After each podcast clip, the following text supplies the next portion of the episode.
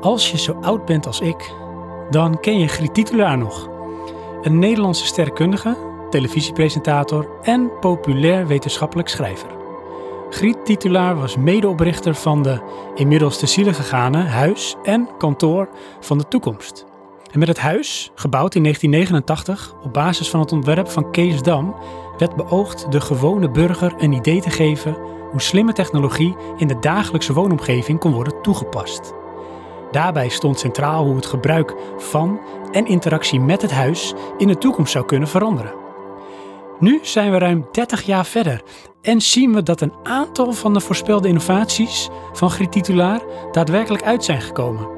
Slimme centrale systemen die met elkaar kunnen communiceren, zonnecellen om het huis van energie te voorzien en veel gebruikersgemak. In deze voorlopig laatste aflevering van Slot Omlaag gaat Johan mij adviseren in de aanschaf van een grotere, nieuwe, betere televisie. Ik op mijn beurt adviseer Johan in de aanschaf van een goed, stabiel en snel wifi-netwerk. En verder behandelen we al onze wensen en eisen in ons huis van de toekomst. Ik ben Sven. En ik ben Johan. Zolang we in lockdown zitten, luister je voorlopig voor het laatst naar Slot Omlaag. Een wekelijkse podcast van Praatje Podcast.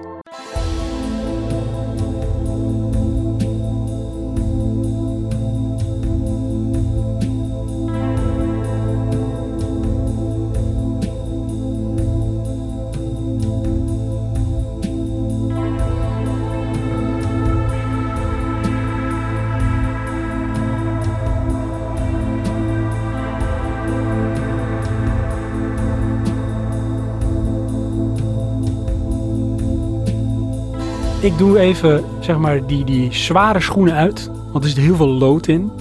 Dus die zet ik even spreekwoordelijk opzij. Want ja, kijk, tegen dit soort afleveringen hik je dan toch aan. Want het is namelijk voorlopig de laatste slot omlaag. Ja. Ik weet niet waarom je met dat idee kwam, maar ja, Oh, in mijn eentje kan ik het niet doen. het is ook mijn idee. Oké. Ja. Nee. Nee, hoor, lieve, luisteraars, nee, dat is niet zo. Ehm, ik heb het zelf geopperd. En het komt ook, ja, we hebben natuurlijk al best wel wat onderwerpen behandeld. En niet dat we niet opnieuw kunnen komen, maar dan wordt het toch iets lastiger zoeken. En de wereld, sowieso in Nederland, begint toch weer een beetje op te starten. En eh, ja, dan moet je gewoon op je hoogtepunt stoppen. Hè? We moeten voorkomen dat wij een soort Rintje Ritsma van de podcast worden. Gientje Ritsma van de podcast. Keep it fresh. Oké. zou ik zeggen. hey, maar eh, Johan, eh, zoals ik al Ja. vaker zeg, het is vrijdag, it's the weekend. Ik heb weer een lekker 0,0'tje. Het is wederom de Playground Non-Alcohol IPA van Van der Streek uit Utrecht. Heerlijk fris eh, en zuurig biertje. En Heb jij nog iets hoe je dan de denkt-. Oh, sorry. Dit is graag gedaan. Heb jij ook nog iets van een soort natje en of een droogje, waarvan je zegt, nou, dat wil ik wel even primen aan onze luisteraars? Nou, niet specifiek. Ik heb een, eh, een klein blikje drinken. Eh, wat is het? Het is sowieso... Of het is sowieso, is echt alsof dat vanzelfsprekend is. Maar het is cola. eh 150 milliliter. Ik dacht 150% suiker. Eh, dat zal er vast man. in zitten. 150, dat is wel heel bescheiden. hè. Dat is echt zo'n kleintje. Ja, inderdaad. Is dat dan ook omdat je het op die manier dan extra waardeert? Eh, nee, ja, mijn, mijn vrouw koopt dit zo en ik vind dit toch wel wat hebben. Dan drink je niet zoveel cola, Ja, dat is wel waar. is het idee. Ja. Werkt niet altijd hoor, want soms neem ik er ook gewoon twee. hey, wat is dit? Ja, zo ben ik. Ben je een sugar addict? Ja, maar de andere kant, hè, misschien nam ik er dan ook wel twee van gewone blik. Ja, maar dat is wel zo, hè? Oh, dat is wel slim. Slim dat, Dat je daarover nadenkt. Ja. Ja. hey, maar eh, voor de rest, ehm, heb je nog dingen voordat we naar de tips gaan dat je zegt van nou, dat, dat, dat wil ik er nog even ingooien of zo? Het is toch de laatste aflevering, hè? Eh, We zijn elke keer steeds ook langer geworden qua uitzending. Het begon van we gaan richten op een half uur. En we hangen nu zo'n beetje Ja. tegen anderhalf uur aan. oh, maar dan zou je dus in drieën kunnen knippen. Dat zouden we kunnen doen. Of- ja, goed. Kunnen de luisteraars alles nog een keer luisteren in drieën? Dat is wel goed. Dat is ook meteen een soort tip. Kijk, weet je, in Ja. één ding zijn we heel consequent. En dat is inconsequent zijn.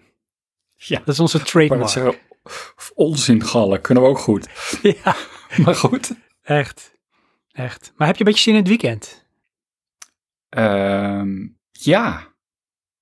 Ondanks Oh. dat ik weer ga klussen. Oké. Maar dit keer is bij mijn broer. Dus dan, ehm, Oh. ja, het mooie van klussen bij iemand anders is, dan kan je weglopen wanneer het klaar is. Hè? Hoef je niet nog te gaan opruimen. Ja, maar ben je er ook zo iemand die dan blijft zolang het niet klaar is? Eh, als hij dat wil wel, ja. Maar als het goed is, gaan we niet zoiets rigoureus doen. Hoor. Eh, ik weet niet hoe hij dat doet, maar mijn broertje is heel erg gefaseerd aan het klussen. Dat is wel netjes toch? Kan zijn broer nog wat Ja. van leren? Inderdaad. Ik eh, ben meestal voorbereid van, nou, daar ben ik dan tot tien uur s'avonds. Ja. En eh, om twaalf uur 's middags zijn we vaak klaar. Kijk, hey, en is, is dit ook in het kader van returning the favor? Niet overigens, sociale- sorry, niet te verwarren met dit.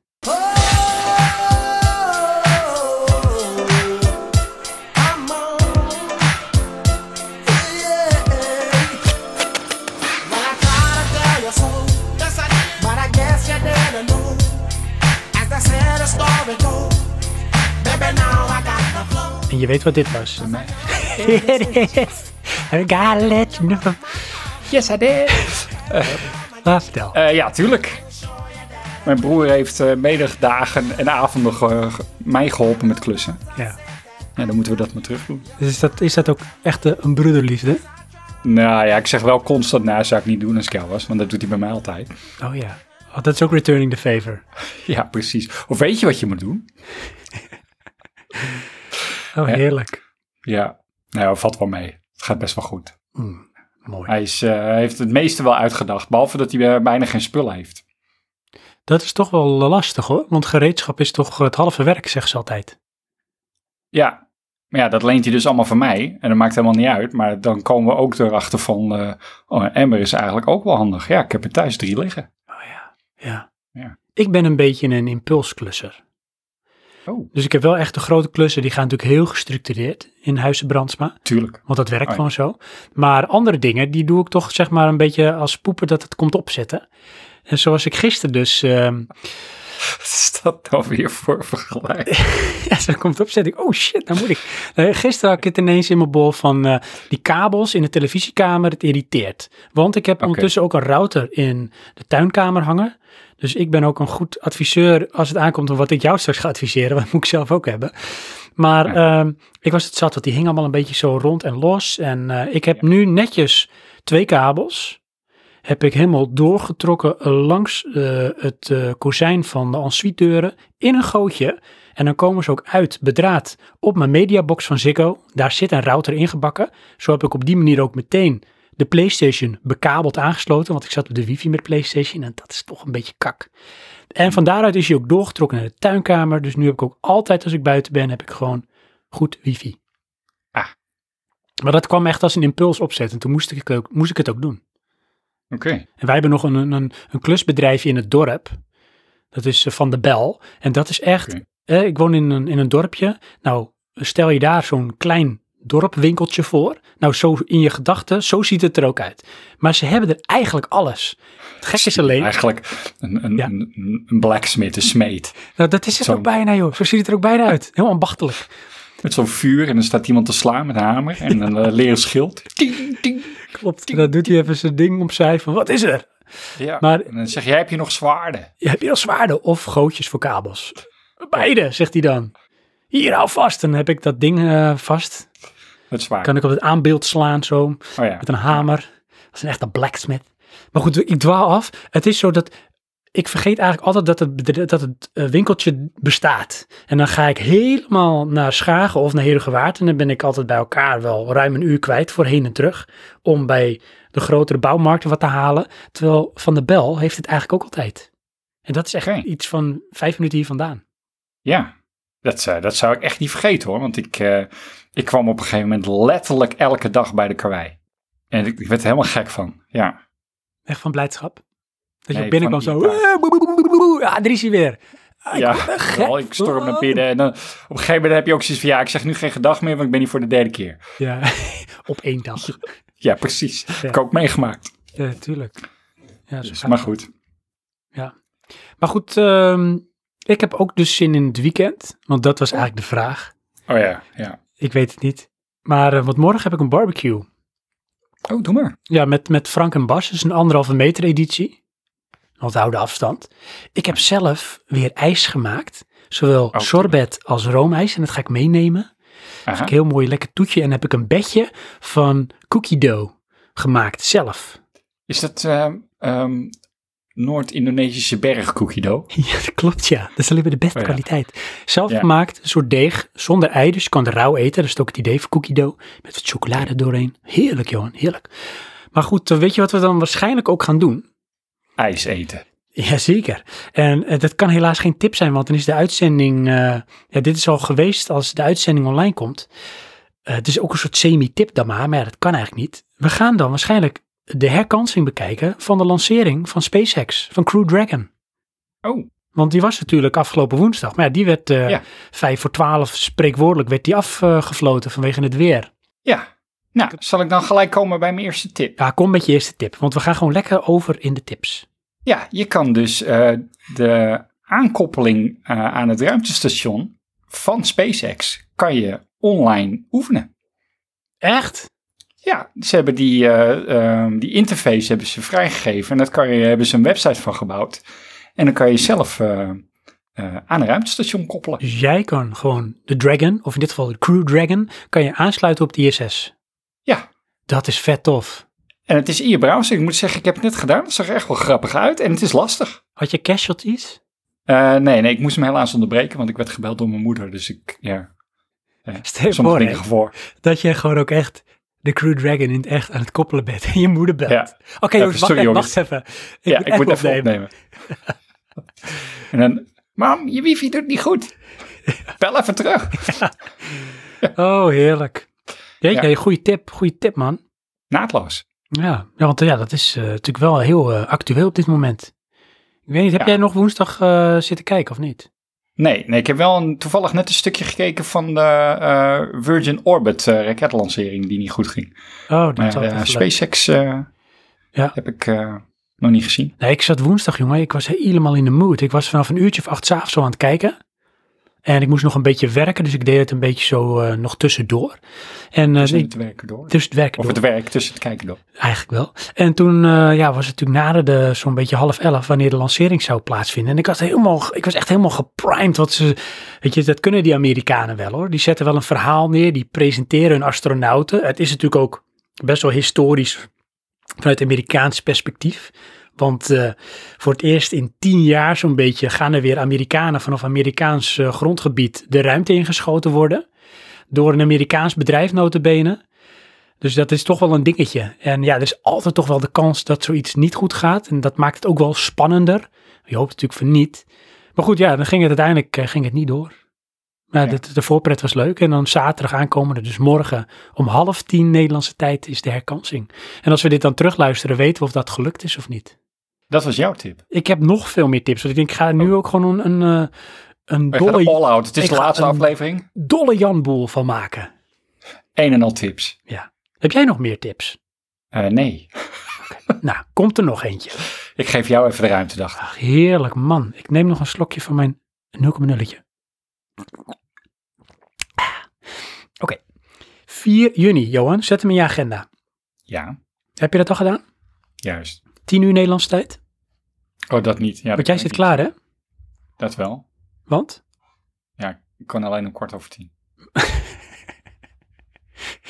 Zo jammer dit. Oh. 4 juni, 10 uur Nederlandse Ja. tijd. Wat gaat er plaatsvinden? De ene laatste uitzending van Praatje Podcast. Van Praatje Podcast zelfs.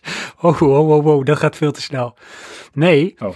dat is eh, een eh, State of Play van Sony met als titel The Future of Gaming. Oh, Want wat gaan ze doen? In deze presentatie gaan zij dieper in duiken op de nieuwe console, namelijk de PlayStation 5. Wat gaan zij doen? Want eerder werd al het ontwerp van de controller getoond, maar over de console zelf is nog weinig bekend. En Sony gaat waarschijnlijk op 4 juni eh, ja, iets onthullen. Of, ze, of we al de console te zien krijgen, dat weet ik niet. Maar eh, ze gaan in ieder geval in op launch games van de console, dus van de PlayStation 5. Dus games die je kan spelen op de PlayStation 5, met launchtitels dus. Eh, welke bedrijven de gamebibliotheek van de PlayStation 5 gaan versterken op de launch. En het duurt ongeveer een uurtje, dus er wordt best wel veel van verwacht. En Sony die heeft natuurlijk ook een beetje een stukje voorsprong. En die hebben ze eigenlijk niet gecreëerd, maar die is hun in de schoot geworpen door toch een beetje de aanpak van Xbox. Ik kan het niet genoeg benoemen. Dus eh, ik heb hier toch wel eh, verwachtingen van. Oh, oké. Ja. Ja, ik verwacht echt dat we nu dingen te zien krijgen. Want weet je, teraflops, daar hebben we nu ons eh, broertje dood aan. Dat weten we nu wel. En, en, hele snelle SSD-schijven, dat, dat is prima joh. We willen nu gewoon games zien. Maar ook games die we kunnen gaan spelen met launch of die gaan komen voor de PlayStation 5. En dat schijnt te gaan gebeuren. ja, verwacht je dat echt? Ja. Oké. Ja. Ik verwacht niet CGI en een hoop prietpraat rondom, maar ik verwacht nu ook echt. mm, PlayStation kan het zich ook niet veroorloven om het niet te doen. Ik verwacht dat ze dingen gaan laten zien. Ja, ik weet het niet. Had je nog toevallig de laatste State of Play gezien van gisteren? Nee, Van de Last of Us 2? ook niet. Ga die ook nog terugkijken. Nog een tip, ook voor jullie luisteraars. De Last of Us 2 hebben ze nu dus eh, een hele State of Play aangeweid. En de laatste 25 minuten is echt een in-game stuk van het spel. Dus waarschijnlijk niet noemenswaardig van als je dit ziet is het een, eh, een spoiler. Maar toch echt wel een onderdeel van de game. En dan zie je gewoon wat eh, game, mechanics, als als het snipen, als het killen. Het is grafisch echt een pareltje hoor. En dit is PlayStation 4 hè. Waarschijnlijk wel natuurlijk Ja. Pro, maar het ziet er zo goed uit. Wat Naughty Dog doet. Maar aan de andere kant ook heel gewelddadig. Ja. Echt heel gewelddadig.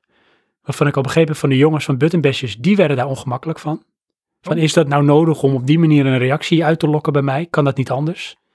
En dat, dat moest ik ze wel een klein beetje gelijk geven, want het ging af en toe best wel een beetje ver hoor. Met gorgelen en mensen die echt pijnlijk aan het sterven zijn. Door jou toe. Ja, oké, maar dat zullen ze dan wel weer downtunen.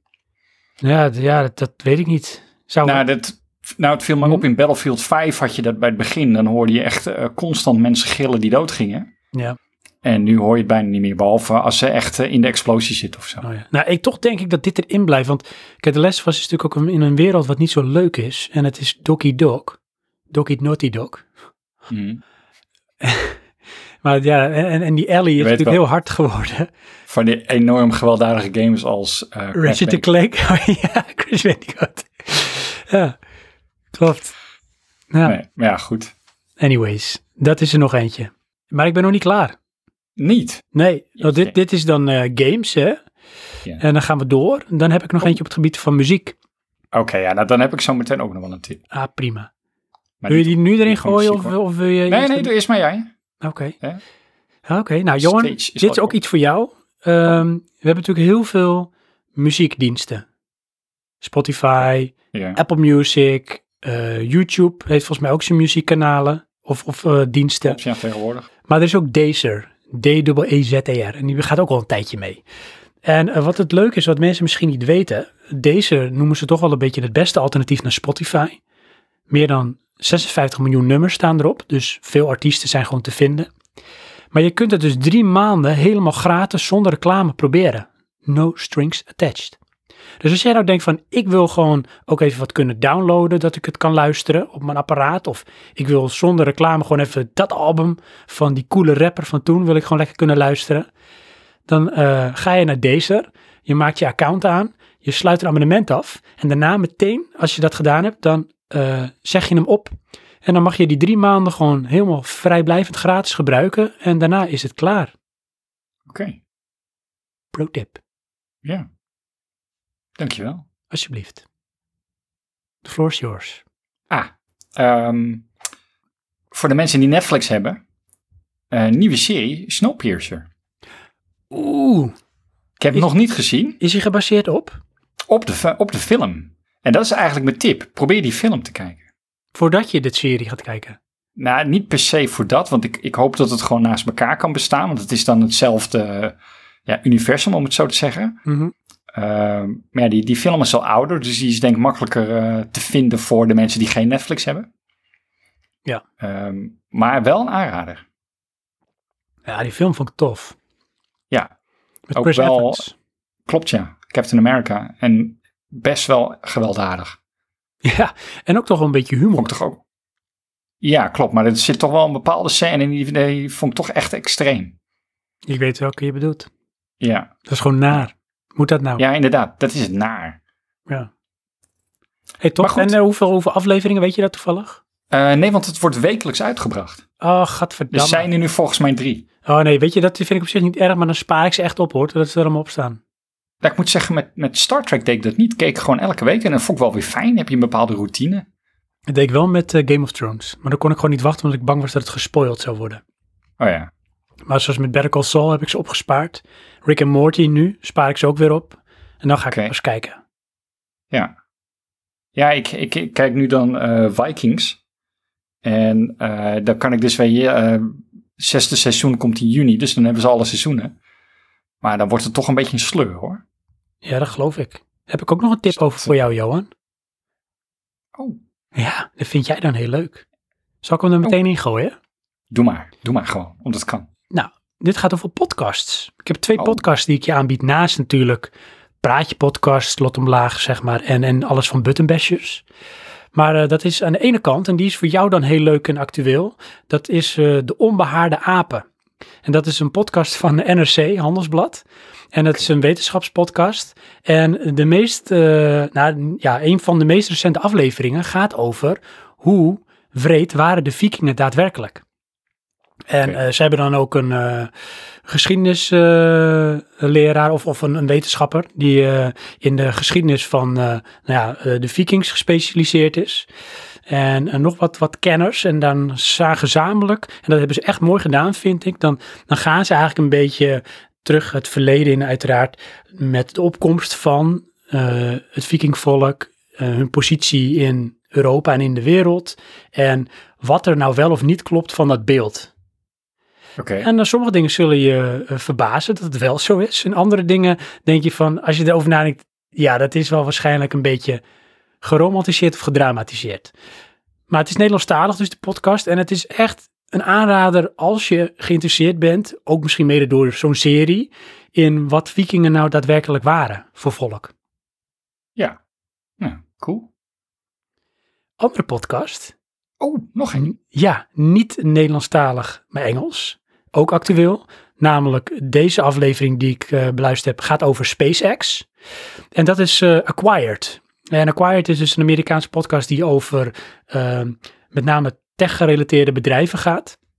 En eh, hoe bijvoorbeeld eh, hun visie is of hoe de CEO eh, gekomen is tot waar die is. Of wat hij doet, waarom hij dat doet. En dit gaat dus geheel, staat in teken van Elon Musk en SpaceX. En een beetje Elon Musk's filosofie en ook zijn, zijn, de opkomst van SpaceX met alle hobbeltjes daar doorheen. En dan zie je toch wel een bepaald patroon. En dan merk je ook dat die, die Elon Musk is toch wel, hoe je er ook naar kijkt, na het beluisteren van, deze, van die podcast, is het echt een, een, een briljant persoon. Met een visie. Niet alleen een rock'n'roll ster. Ja. Was nu wel kritiek op hem. Ongetwijfeld. Wat zei Wegens ze? de bonus. Oh, ja, dat zal. Ja. Ik vond het een beetje raar, want ik heb het toevallig net gelezen, maar hij eh, eh, moet een bonusgoedkeuring krijgen van 770 miljoen. Ja. En dan denk je, nou, waarom moet iemand zoveel geld krijgen? Dat slaat helemaal nergens op. Mhm. Eh, maar wat is het nou? Hij moet eigenlijk toestemming krijgen om zijn aandelen te verzilveren. Ja. Dus effectief heeft hij dat al. Het is al van hem. Ja. Hij moet alleen toestemming krijgen om zijn eigen spullen te verkopen. Hij wil liquiditeit hebben. Nu wil je natuurlijk Ja. allemaal in SpaceX gaan stoppen. Nou, dat weet ik dan niet, maar ehm, ik heb zoiets van, ja, wat is daar nou erg aan? Ja, Ik vind het nog steeds belachelijk veel geld, maar Is het ook, maar goed, weet je. Als het toch zijn eigen geld is. ja. Maar ja. Dus eh, mij zeggen heeft hij. ja. Nou, ga naar Acquired luisteren, naar die aflevering van SpaceX. Staat ook in de show notes. Dan leer je alles over de fijne kneepjes van het vak. Als je als Elon Musk in het leven wil staan. Oh, oké, ja. Oh ja, ja, precies. De fijne kneepjes van het la- landen aan het eh International Space Station, dat moet je online doen. Zeker. Ach, man, man, man. Maar goed, nog een tip, want we gaan natuurlijk nog door. Jeetje, Ja, ik heb zoveel, jongen. Echt, dit is de laatste aflevering. Dan mag het. ja. Oké. Had ik misschien moeten zeggen dat zo was. We hadden ook gewoon kunnen zeggen, dit is de aflevering van de tips. ja, inderdaad. Johan. Dat was wat makkelijker geweest. Maar goed. Weet je waar ik mee begonnen ben met kijken op Netflix? Ehm, Doe eens nog. Tiger Man. Tiger, is de opvolger van, eh eh, van de, hoe heet hij ook weer? Tigerland. Ja, die ja. Geen idee. Tof. Nee, Nou, nou, wat- er zijn nog vijf seizoenen van. En eh, ik hoorde mijn collega het er vaak over hebben. En ik had gezegd, nou, ik ga nog een keer kijken. meh. En eh, laatst had ik zoiets van, nou, laat ik er gewoon eens een aflevering opzetten. De pilot. En sindsdien ben ik hooked. Het is echt zoveel lol. Het is echt lachen. Dat En is het is? Brooklyn Nine-Nine. Oh god, ja. Wel eens gezien?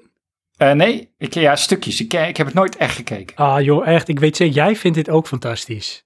Het is, als je een beetje van de humor houdt van, aan de ene kant een klein beetje ehm, Loaded Weapon. Dus, ehm, hoe heet het ook weer? Naked Gun.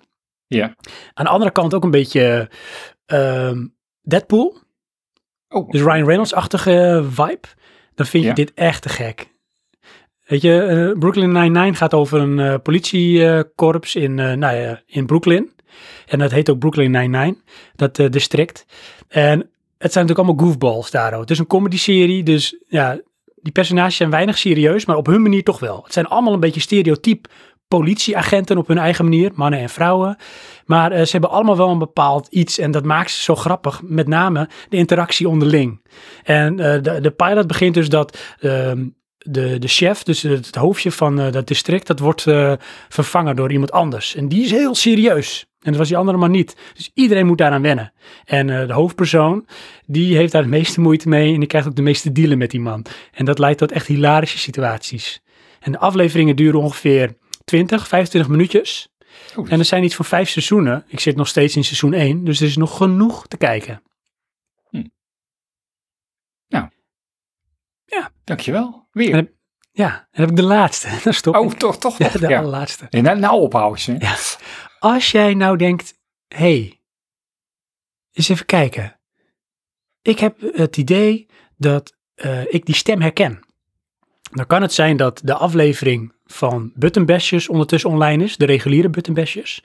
En dat is een aflevering die gaat over off-topic. Want daar zat niemand minder in dan ik, zei de gek. Aha, Ja, ik denk want jij was off-topic. Ik was off top. Ik, ben, ik, schijn, ik schijn vlees geworden off topic te zijn. Wij zijn dat, Johan. Met, met Maar dat zijn nou eigenlijk zoiets van, nou, ze willen ook een keer een aflevering vol met onzin en geen feitelijke informatie. Ja, ja, Dus ze nodigen Sven uit. ja. Ja. Please guide us. Zo was het eigenlijk, het Ja. verzoek. Maar ehm, het moment dat deze aflevering online staat, is die aflevering nog niet online. Dan zal het denk ik nog een weekje of twee weken duren. Maar ehm, ja, ontzettend eh, gelachen. Eh, je moet maar gaan luisteren in hoeverre het gelukt is of topic te gaan. Want ja, het was ook een beetje mijn doel, zonder dat ik het hun eh, gezegd had van tevoren, dat ik ze off topic wilde krijgen. Oké. Nou, je moet maar luisteren of dat gelukt is, of ik daar ruimte voor heb gekregen. Maar er zit een verhaal in, Johan, van Mike. En het was echt, ik had je bijna op dat moment willen opbellen, zodat je mee kon luisteren. Want dit was echt even een trip down memory lane. Als jij dat gaat luisteren, dan, ach, smullen. Wat een fantastisch verhaal. geïntrigeerd inderdaad. Ja, echt. Als jij het luistert en je hoort het, dan weet je meteen waar ik het over heb. Zeg je, ach man, man, man. En dan ga je ook dingen roepen die ik ook riep op dat moment. Ja, nou ik moet zeggen, ik heb wel eens eerder, je hebt wel eens vaker bij hun in de uitzending gezeten. En die heb ik toen ook geluisterd en toen kreeg ik ook echt dat effect. Ja, ik ga ook Dat gewoon, ik, wilde zeggen weer van, nou, nee man. Ja, ben je wel gek geworden. Ja, maar goed, Ja, dat zijn de beste. dat zijn de beste. En dat, daarmee sluit ik mijn tips af. Als jij nu ondertussen nog iets hebt van, ik heb toch nog een tip, dan mag je hem er nu inwurmen. Nee, nee ik, eh, ik, eh, ik denk dat we met deze moeten eindigen. Hé, dan kijk je eens even in de verte en zie je hem al staan daar. Ja, zeg ik dan maar. Het is het huis van de toekomst, Johan. We gaan er nu, Oh, oh ja. we gaan er nu naartoe.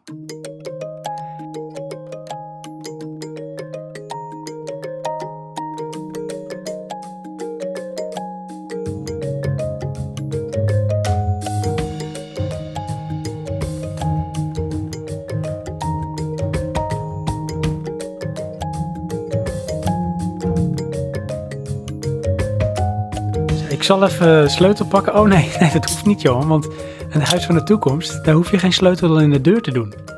Niet. Nee, natuurlijk niet. Want wat heeft hij allemaal voor dingen? Hoe kom ik binnen? Waarschijnlijk. eh, nou, ik neem aan dat ze nog wel een deur hebben. Dat denk ik ook. Ik denk wel een deur. De ramen zullen ook wel aanwezig zijn. Hoop ik, verwacht ik. En als dat niet Ja. kan vanwege wat voor reden, misschien is corona zo heftig in die tijd, dat het allemaal niet Ja, meer dat- kan. En dan heb je allemaal schermen die de buitenwereld projecteren. Ja, nu is het gewoon een bombshelter is het geworden. ja, en dat is trouwens wel. Dat heb ik toen een, een tijd geleden al. Had Philips zoiets gemaakt. Daar hadden ze dus eh, gewoon de hele wand waren dan schermen. Oh, En eh, dan kreeg je dus gewoon een, een soort van eh, daglicht. wat ontstond, eh, waardoor die persoon ontwaakte. Echt gewoon Eh. daglicht uit je muur. Ja, eh, en dat, dat, die illusie bracht het ook. En op een gegeven moment maakte die persoon een bepaalde beweging, waardoor het screen geswiped werd en kreeg je ineens een andere achtergrond. En dit zijn ook echt van die beelden uit science fiction films, die je toch wel Ja. vaak ziet dan, hè? En dan denk je eigenlijk altijd van, dat lijkt me zo gaaf. Ja, de ene kant wel, de andere kant, dan moet je toch echt een totaal dichte muur hebben die je gaat volhangen met scherm. Dat is heel, echt heel praktisch gedacht, maar het, het is Ja. wel zo. ja, weet je, ik bedoel, ik heb nu eh, mooie ramen. Eh, ben ik blij mee. Laten we dat lekker zo houden. Ja, en wat voor onze luisteraars, lieve luisteraars, hallo. Leuk dat jullie weer luisteren uiteraard. Als jullie niet al afgehaakt zijn tijdens de tips, die maar Ja. doorgingen en niet stopten. Maar ehm, deze aflevering staat dus geheel in het teken van eigenlijk ja, niet helemaal specifiek de Internet of Things, daar hebben we al eens een aflevering over gemaakt, maar meer over gewoon toffe nieuwe gadgets voor in huis. Ik ben ook echt praktisch op zoek naar dingen, Johan ook. Ik een tv, Johan wifi. Maar daaromheen van wat kunnen we nog meer bedenken? Jo en ik hebben ook allebei een huis waar nog veel aan moet gebeuren. Dus dit is ook het moment van wat kunnen we eigenlijk allemaal verzinnen om het huis echt een beetje ons huis van de toekomst te maken. En nou klinkt het net of wij samen in dat huis wonen, maar Johan heeft een huis, ik heb een huis. Ja. Dus dat. Ehm, TV noem ik niet echt een gadget. Ja, maar als je mijn tv hebt gezien, toch wel een beetje hoor. Ja? Ja, mijn tv is eh, ondertussen, eh, ik denk, 13 jaar oud. Het is een Samsung. Hij is 40 inch en hij is eh, zo zwaar als, eh, ik denk, eh, de Cybertruck van eh, Tesla. Cybertruck. Ja. Oké. Dat is een echt ding. Maar, dus die, en de kleuren worden flatser. eh, Ja? Ja, het wordt echt iets Want ik heb minder. volgens mij de- dezelfde, maar alleen dan eh 37 inch. Dat zou kunnen. En dat ding is niet goed. kapot te krijgen. Ja, ik merk nu gewoon dat dat panel, dat raakt gewoon denk ik een beetje op. Dat LCD-paneel. Oké. Dus het is allemaal net even wat, wat minder eh, helder en... Oh, maar dan zijn het waarschijnlijk je, je lampen die erachter zitten. Ja, dat denk ik wel. Ja, en dan op een gegeven moment, weet je, deze heeft toch echt wel zijn economische levensduur gehaald hoor, en beyond. Ja, die van mij ook wel, ja. Dus ik wil ook in dit huis uiteindelijk een andere televisie. Oh. En dan kan ik zelf wat dingen gaan proberen, maar ik vind het leuker om Johan een opdracht te geven. Ja. En Johan, die eh, is misschien daar toch wat meer in thuis. Dus ik denk, Johan, hook me up met een goede televisie. Dus zullen we dat ook meteen maar gewoon gaan doen. En dan kunnen we ook meteen misschien wat tips of wat, wat, wat tops of wat dingen waar je op moet letten of niet moet doen met onze luisteraars delen. Die misschien op dit moment ook denken van ik wil een andere televisie kopen. Help me out, Ja, Obi-Wan. ik denk het wel. Eh, het is ook, als je nu een televisie gaat kopen, Ja, zou ik eerlijk gezegd eh, of heel goed gaan uitzoeken wat je gaat kopen. Of Ja. nog even niet, want je krijgt straks de nieuwe consoles. oké. En een van de dingen waar we op uit gaan komen, die ga ik ook eh, uitlichten, Ja. is eh, aansluiten. Oké, oeh. Het klinkt heel simpel en dat is het ook heel simpel, maar je moet er wel op letten. Oké, oké. Ik ben nu al gebiologeerd.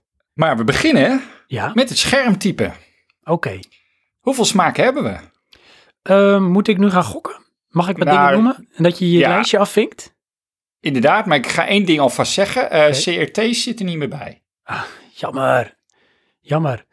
Ehm, dan denk ik, we hebben LCD. Ja, Dan denk ik, we hebben OLED. ja. En dan denk ik, we hebben misschien ook Quantum Dots, QLED. Eh, oh, nou die heb ik niet. Dat is volgens mij eh, wat eh, Samsung doet. Of LG. Een van die twee, die heeft een eigen variant. Ja, maar het is een variant op OLED dan zeker. Ja, alleen het is dus, het is dus geen OLED. Het, ze noemen het QLED. Quantum Dots. Nou, En- die is mij ontgaan. Hè? Voor de rest, So much ik- for my research. maar dat zijn ze volgens mij. Nee hoor, je hebt nog steeds plasma. En niet.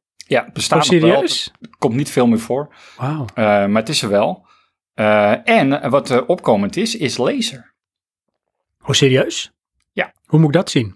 Dat is eigenlijk een soort beamer. Alleen die beamer heeft dan maar een afstand van 20 centimeter nodig. Oh, die dingen heb ik wel eens gezien.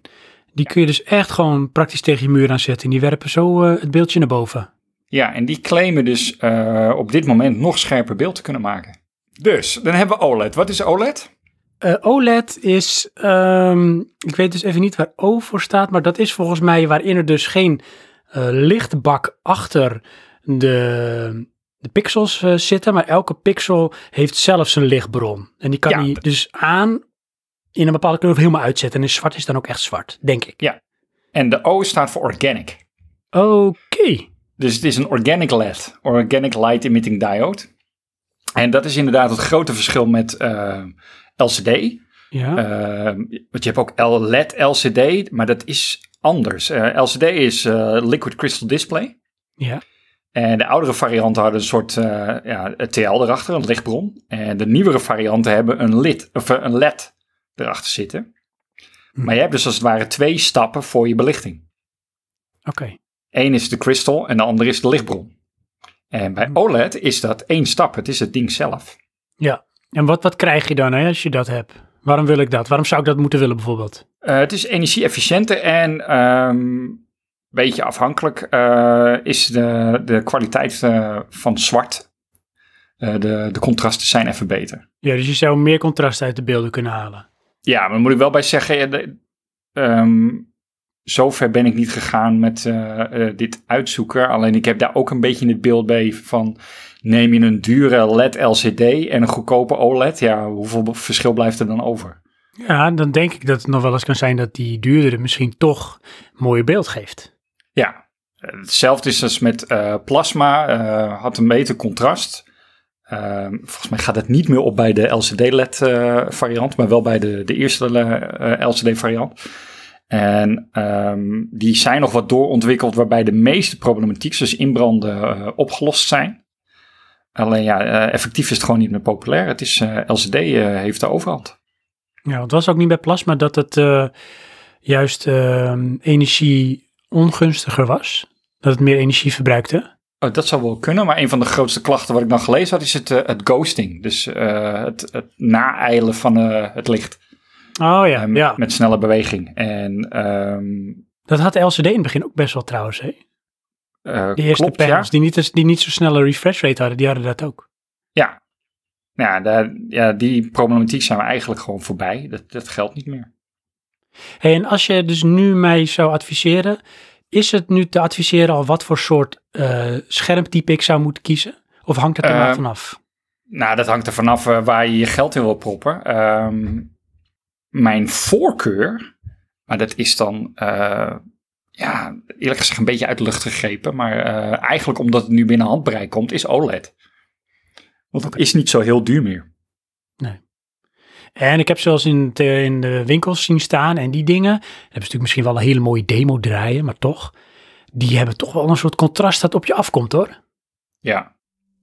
Ja, inderdaad. Maar dat is, ja, ik moet zeggen, dat is ook resolutie en wat zie je, hè? Nee, nee, Zo, zeker, eh. zeker, zeker.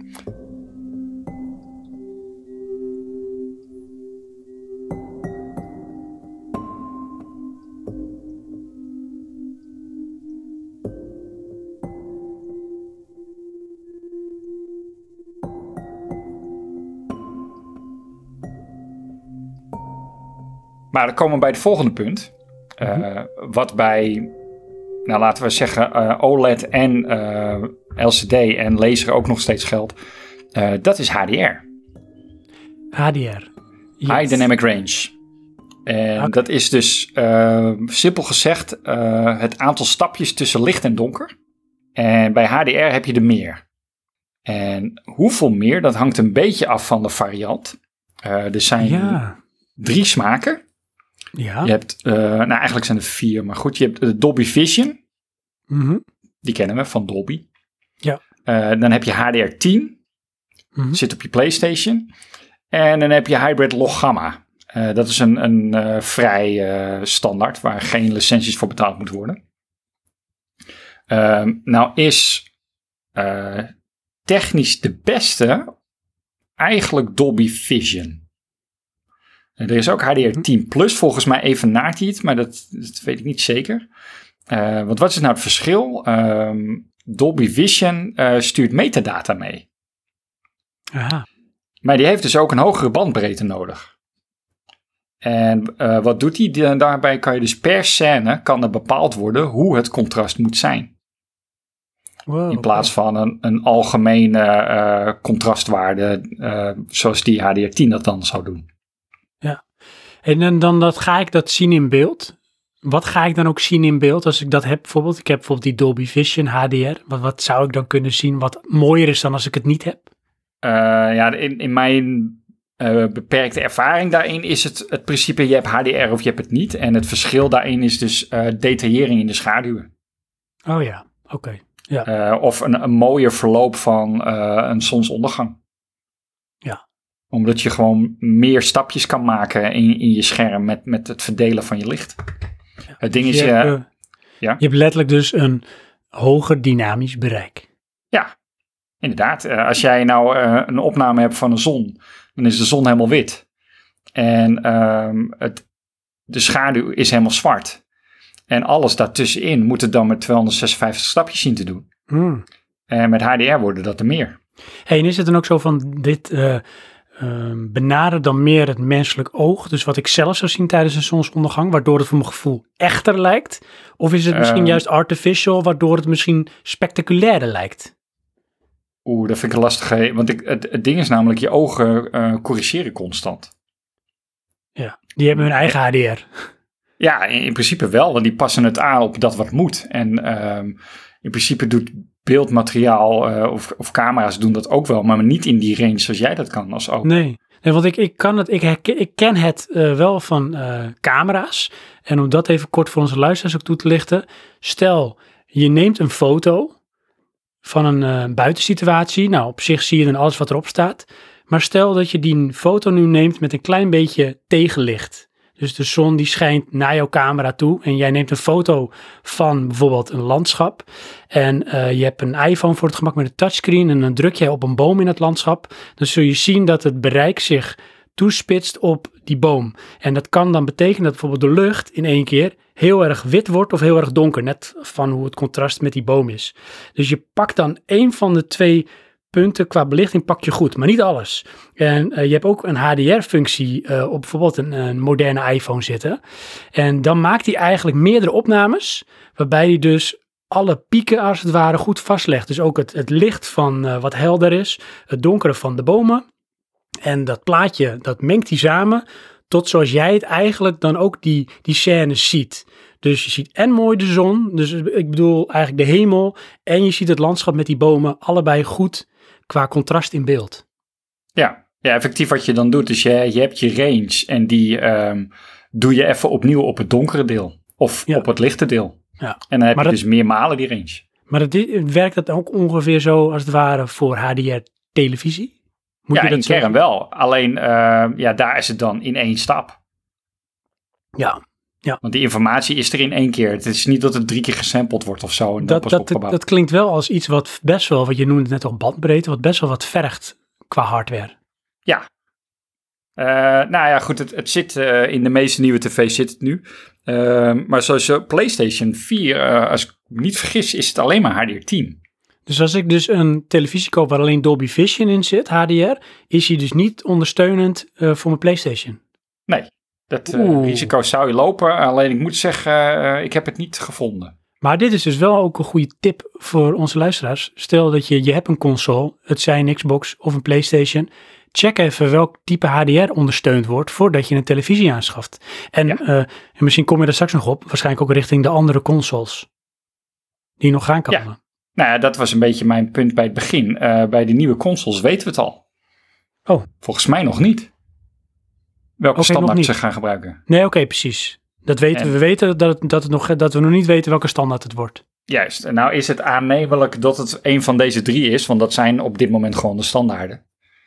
Ehm, maar ja, eh, let er toch wel een beetje op. Er is ook, eh, zoals eh, HDR10 Plus, die kan volgens mij even meer. Eh, maar wat ik tot nu toe gevonden heeft, eh, heb, eh, heeft alleen Philips dat. En is dit nou ook zo'n verhaal als met eh, Betamax VHS? Er blijft straks of Blu-ray en ehm, HD, DVD of wat het ook is. Blijft er straks eentje over? Nee, want dat hoeft namelijk niet. Als jij ehm, HDR10 hebt, ehm, nou eigenlijk is het andersom. Als je Dolby Vision hebt, kan je wel HDR10 afspelen. Oh, dus die kant op is er wel een relatie. Ja, en de andere kant op, ehm, ja, volgens mij werkt het dan wel, maar dan eh, in beide gevallen maak je dus niet volledig gebruik van de capaciteit. Oké. Eh, want Dolby Vision heeft namelijk dus meer data nodig Ja. eh, om het dynamisch te corrigeren. Oké.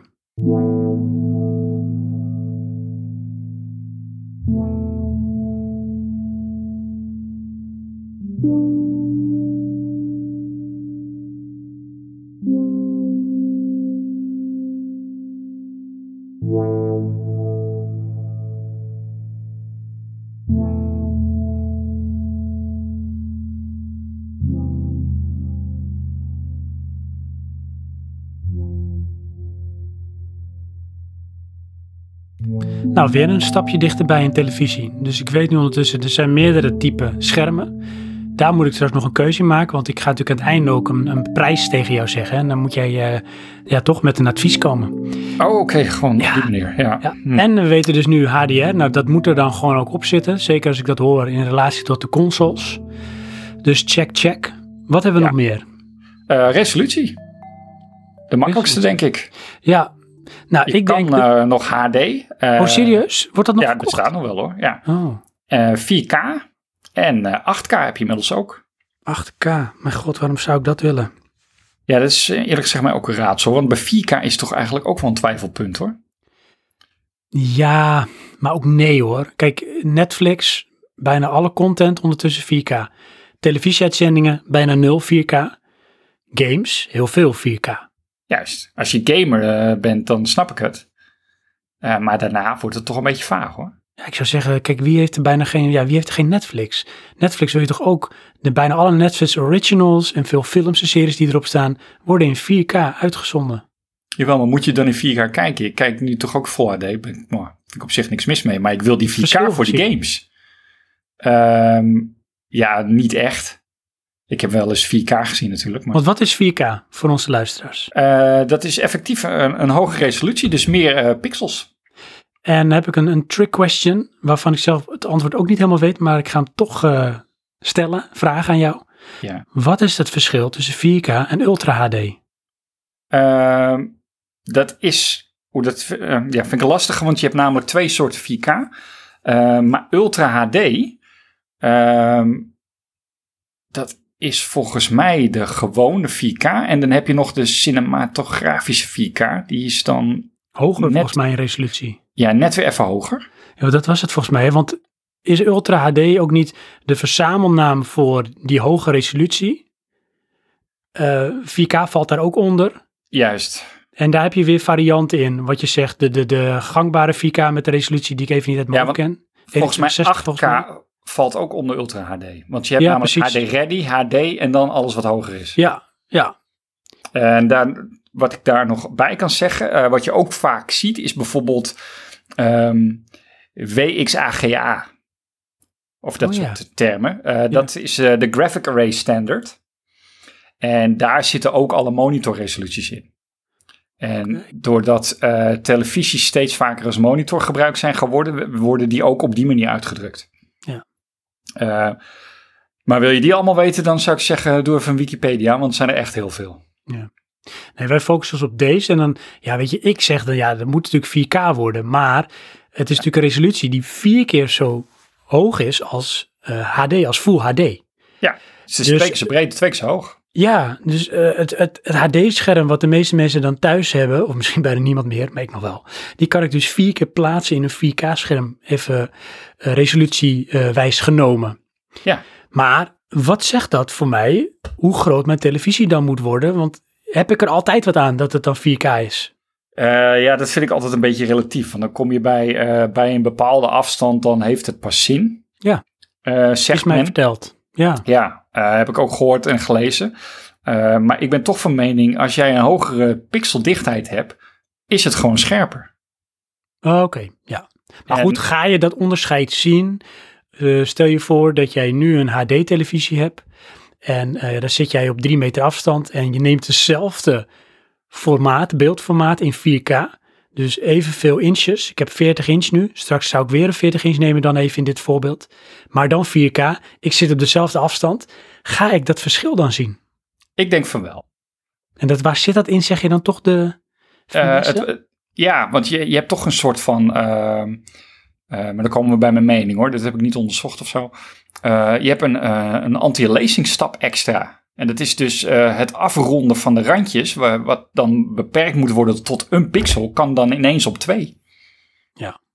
En dat maakt het allemaal even mooier. Dus hetzelfde als, eh, denk ik, of vind ik, eh, dat zij een 4K eh, plaatje gaan downscalen naar HD. Vind ik toch mooier als in één keer een HD plaatje. Want je hebt gewoon meer pixelinformatie. Ja, oké. Ja, er zit wel wat in. Meer detail. Ja. En het is natuurlijk een trucje. Dus eh, als je het daarna weer comprimeert naar de gewone resolutie, dan eh, raak je het allemaal weer kwijt. Dus eh, Ja, andersom is het lastiger. En dat gebeurt natuurlijk ook, hè? ja, ja, ik Want moet die zeggen, schermen kunnen dat ook, volgens mij upscalen. ja, het, het verbaast me altijd hoe goed dat gaat. Oh wel? Ja. Oké. Ehm, ik bedoel, heb je ooit wel eens dingen nog gekeken op je scherm of tv, op YouTube of wat dan ook, dat je denkt van, ah, dat ziet er echt niet meer uit. Het is onkijkbaar. Mhm. Het bestaat wel, maar vaak is het toch nog beter als dat het echt is. Oh, echt waar, hè? Ja. En ehm, ik bedoel, nou ben ik schijnbaar niet zoveel eisend, maar eh, als ik 27p op een HD-scherm kijk, maakt voor mij niet uit. Hm. Ik zie het wel, maar het is niet dat ik me stoor. Ik vind dat toch altijd nog wel scherp. Ja, natuurlijk is het ook. Ja.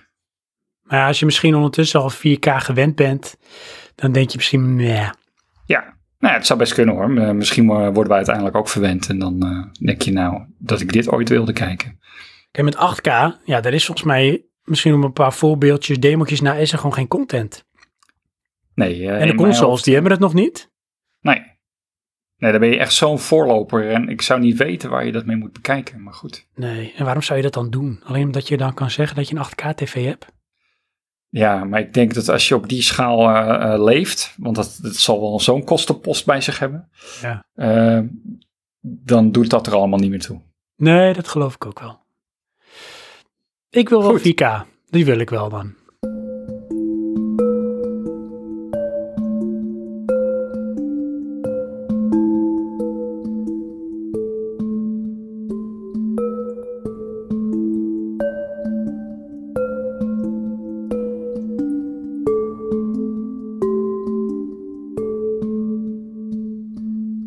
Komen we bij het volgende dingetje, Mhm. eh, response time. Oeh, dit is een gewetensvraag, Ehm, Johan. Ja, je, je hebt daar in mijn hoofd meerdere vertalingen van. Ehm, maar het is wel een dingetje waar je op moet letten als je een echte gamer bent. Oké, ik ben geen echte gamer, kan ik al zeggen. Dus Ja. het gaat bij mij in het heetst van de strijd geen verschil maken tussen mijn crappy game kwaliteiten en eh, mijn crappy game kwaliteiten. Die word Nee, ik niet beter van. Dat geldt voor mij ook. Eh, ik eh, speel eigenlijk op console geen online games. Ehm, maar wat is het? Het is eigenlijk gewoon de vertraging tussen het een en het andere apparaat. En bij televisies heeft het in interne vertraging. Bij televisies wordt het uitgedrukt als de reactietijd van het opschalen van de verlichting van een pixel. Mhm. Dus van donker naar licht. Ehm, maar je hebt ook nog eh, het verhaal van ehm, je controller naar je console. Daar zit ook een vertraging in. Dan heb je het verhaal van je console naar je tv. Zit ook een vertraging in. Of, eh, zoals in mijn geval, mijn console gaat naar mijn versterker en die gaat dan pas naar mijn tv. Dus heb ik nog twee vertragingen. Dat heb ik ook, ja. Ach man. Ja. Nou, en alles bij elkaar op wordt een aanzienlijke vertraging. Ja. Nou, ben jij echt eh, de nieuwe eh, online champion? Dan zou ik daar even over nadenken. Ja, hey, dat is wel een dingetje. Gaan wij niet meer worden, want daar zijn we gewoon te oud voor. We hebben de reactiesnelheid niet. Maar dan denk ik, hè, stel je voor dat is- bij mij speelt dat geen rol. Ehm, mm, dus ik hou er geen rekening mee, bijvoorbeeld in de aanschaf straks. Ga ik dat dan wel merken, ook ont- ondanks dat ik geen competitive online gamer ben? Dat, ik het, dat het gaat irriteren of zo? Kan dat? Ehm, nou, dat vind ik een moeilijke, want volgens mij moet je dan onder de 5 milliseconden komen. En de meeste zijn dat nu wel, daarboven. Dus vroeger had je, weet je, je, je monitor die was 12 milliseconden, dat vond je snel. ja, Dat, dat werd toen op een gegeven moment het ding. En daarvoor eh, drukten we ons nog uit in hertz. ja. Want dat waren je, je schermen. Ehm, wil je het effect weten van eh, wat is het nou in de overtreffende trap? Ga dan ehm, op je laptop eerst verbinding maken met je PlayStation. En probeer dat draadloos in Full HD te spelen. Oh ja. Dat Ja, want je voel kan, je dus een vertraging. Ja, want dat je kan dat doen, hè? Je kan hem connecten. Ja, ja, ik heb het wel gedaan hoor. Dat, eh, vanaf mijn PC, dan zet ik mijn PlayStation aan en dan ging ik gewoon achter mijn PC op mijn PlayStation gamen. Ja, ik heb met mijn tablet gedaan. Maar dat was echt crap. Ja, dat, dat, eh, Vanwege wat je zegt. Dus dat, gewoon, dat was gewoon echt vette input lag. inderdaad. Nou, dat is dat eh, in de overtreffende trap. Oh. Response tijd. Ja. Nou, dan ehm, komen we op eh, het laatste punt eh, waar je naar moet gaan kijken. En dat is de HDMI-poort. Oh. Ja, ja. Ik zou zeggen, HDMI is HDMI. Ja. Ja, nou dat is dus niet. Hm. Ehm, want ze hebben allemaal een nummertje. En persoonlijk Oh, ja. vind ik het een beetje belachelijk, maar het is wel zo. Ja. Ehm, hoe ver denk je dat we zijn? Ehm, dan denk ik HDMI. Ik heb ergens laten zien staan, maar ik weet dat het de meest nieuw is. eh 2.1. Nou, dat is inderdaad de meest nieuwe. Oh, echt waar? Haha, punt voor mij. HDMI 2.1 is geschikt voor Dolby Vision 4K of 8K. Dus er kan dus heel wat info over dat draadje heen. Die, die kan dus op dit moment alles aan. Er zitten wat eh, meer eh, dingen bij hoor. Want ehm, ehm, dus ARC zit er ook op. Dat is audio. Return channel. Ja, dat zit ook eh, in die HDMI. Ehm, en wat er tegenwoordig bij komt is ook internet. Kan ook. Via HDMI. Ja, via HDMI. Wow. Hé, hey, maar wacht even. Oké, Ja. dan hmm, we gaan voor veilig. HDMI 2.1. Maar ik heb nog steeds mijn kabels van de Action. Kan dat dan wel? Nee, die moeten ook HDMI 2.1 zijn. Oh, echt meen je dat? Ja, en dat is Oh. leuk hè. Die zijn freaking duur. Maar hoe duur is duur? Eh, dat is toch wel tientjeswerk per kabel. Oh, dus geen En dan eh, heb- 3,50 euro of zo. Nee, nee, dat, die, ja, misschien dat ze er zijn, maar ik heb ze tot nu toe niet gevonden. En, en dan komt hij dus, dit is weer een mooie invulling voor klussen met eikels. Ik heb een 2.1 HDMI-kabel in mijn muur verwerkt. en die blijkt nu te kort te zijn. Nee! Ja, Kan je er Want- nog wel iets mee doen nu? nou ja, eh, dit is echt weer geniaal. Als ik een nieuwe tv koop waarbij de aansluiting aan de andere kant zit, dan past die wel. Ach, Johan, wat erg. Ja. Maar kan je, heb je, is het toch niet eh, een soort eenmalige actie qua kabel kunnen trekken op die manier? Nee, want ik heb hem namelijk eh, in de muur verwerkt, want die, die, die stekkerkop was te groot. Maar en nu dan bedoel ik, stel voor dat het een andere moet worden. Eh, Want je wil per se die tv, wat, hoezo pech? Dan je, heb je geen beeld. Ja, dan moet ik hem dus niet door mijn muur heen laten lopen. Dat is dan eh, de enige oplossing. Oh, wat nou, Johan. Ja. Klussen Daar met van. ja, maar goed, het is 2.1, er is hoop. Ehm, als die HDMI-aansluiting zelf aan de andere kant van het scherm zit, laten we zeggen dat hij nu links zit en dan hij moet rechts zitten, dan werkt hij wel. En in de toekomst komen er vast verlengsnoeren, maar op dit moment heb ik er één kunnen vinden en die kostte 120 euro. Ja, en wil je dat ook, hè? Want je, het is toch weer een soort bypass. Ja, inderdaad, dat, dat wil je eigenlijk niet. Nee. Komt nog bij, Mhm. Ehm, ik heb het net al ges- eh, gezegd. ehm, mijn PlayStation wordt aangesloten op mijn versterker. Mhm. Mijn versterker heeft volgens mij alleen maar een 1.4. Oh, En dan gaat kan ik niet dus werken. maximaal 4K 24 hertz doorsturen. Maar dat wil je niet, Johan. Nee, er zit ook een soort ehm, 4K pass-through eh, functie op. Maar volgens mij beperkt ze dit, beperkt ze die zich, jeetje, kom niet aan mijn woorden. Hm. Beperkt die zich tot 4K 24 hertz. Ik Kan het goed voor je edit hoor, dat het heel soepel klinkt. Als je dat wil. Dan komt, ik zit hier te lezen en ik wil dat zeggen, dat lukt me niet. Nee. Goed, ehm, die, ehm, ja, die doorvoersnelheid is waarschijnlijk gewoon te laag. Dus dan zal ik toch echt mijn PlayStation direct in mijn tv moeten pluggen. Jeetje, mijn kreetje zeg, hé, maar ik bedoel, je moet toch ook wel ondertussen wel weten wat je aan het doen bent hoor, met een aanschaf. Ja, ja eh, eigenlijk ehm, begin je bij HDMI 2.0. Dan heb je 4K 60 hertz. Nou, dan denk je mooi, daar zijn we er. Nee, want wil je HDR10, dan moet je 2.0a hebben. En wil je ehm, eh, HLG, wat was dat ook alweer?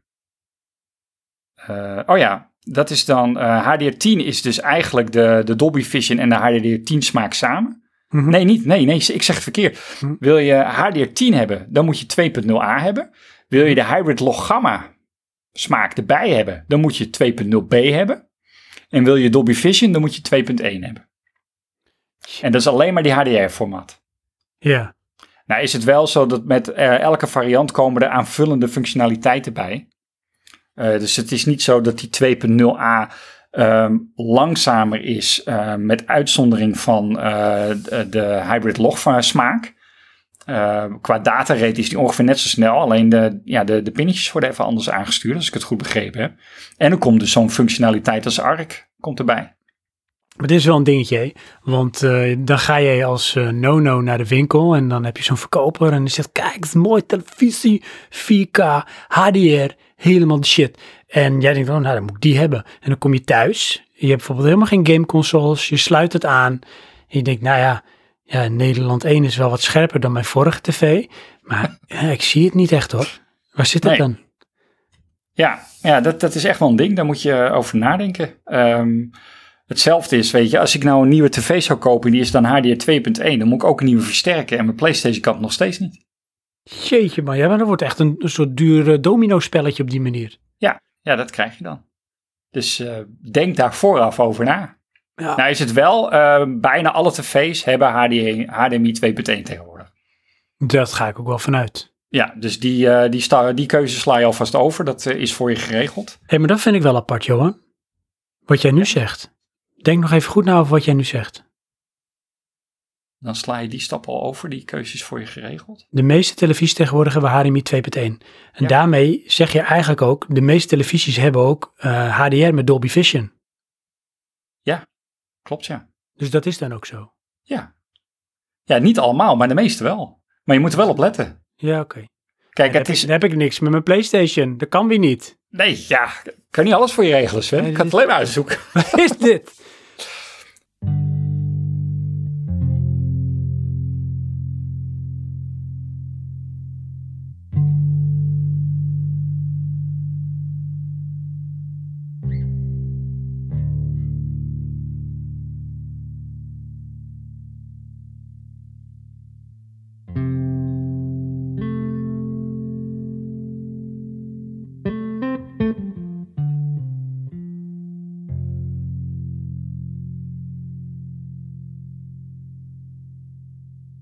Dus, samenvattend, wat willen we? We willen een OLED met Dolby Vision HDR 10, alles erop en eraan. Hij moet 4K kunnen en dus waarschijnlijk een 2.1 HDMI-poort hebben. Ja, in mijn huis van de toekomst wil ik hem hebben. Ja, eh, nou, waar komen we dan op uit?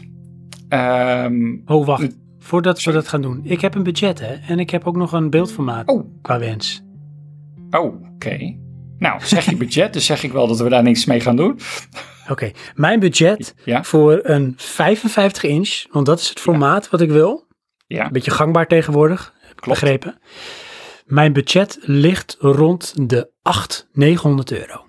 Oh, dan ehm, heb ik slecht nieuws voor je. Want dat halen we niet. Ah, oké. Wat, wat moet ik neerleggen? Dat kan wel, dan moet je een LCD gaan kopen.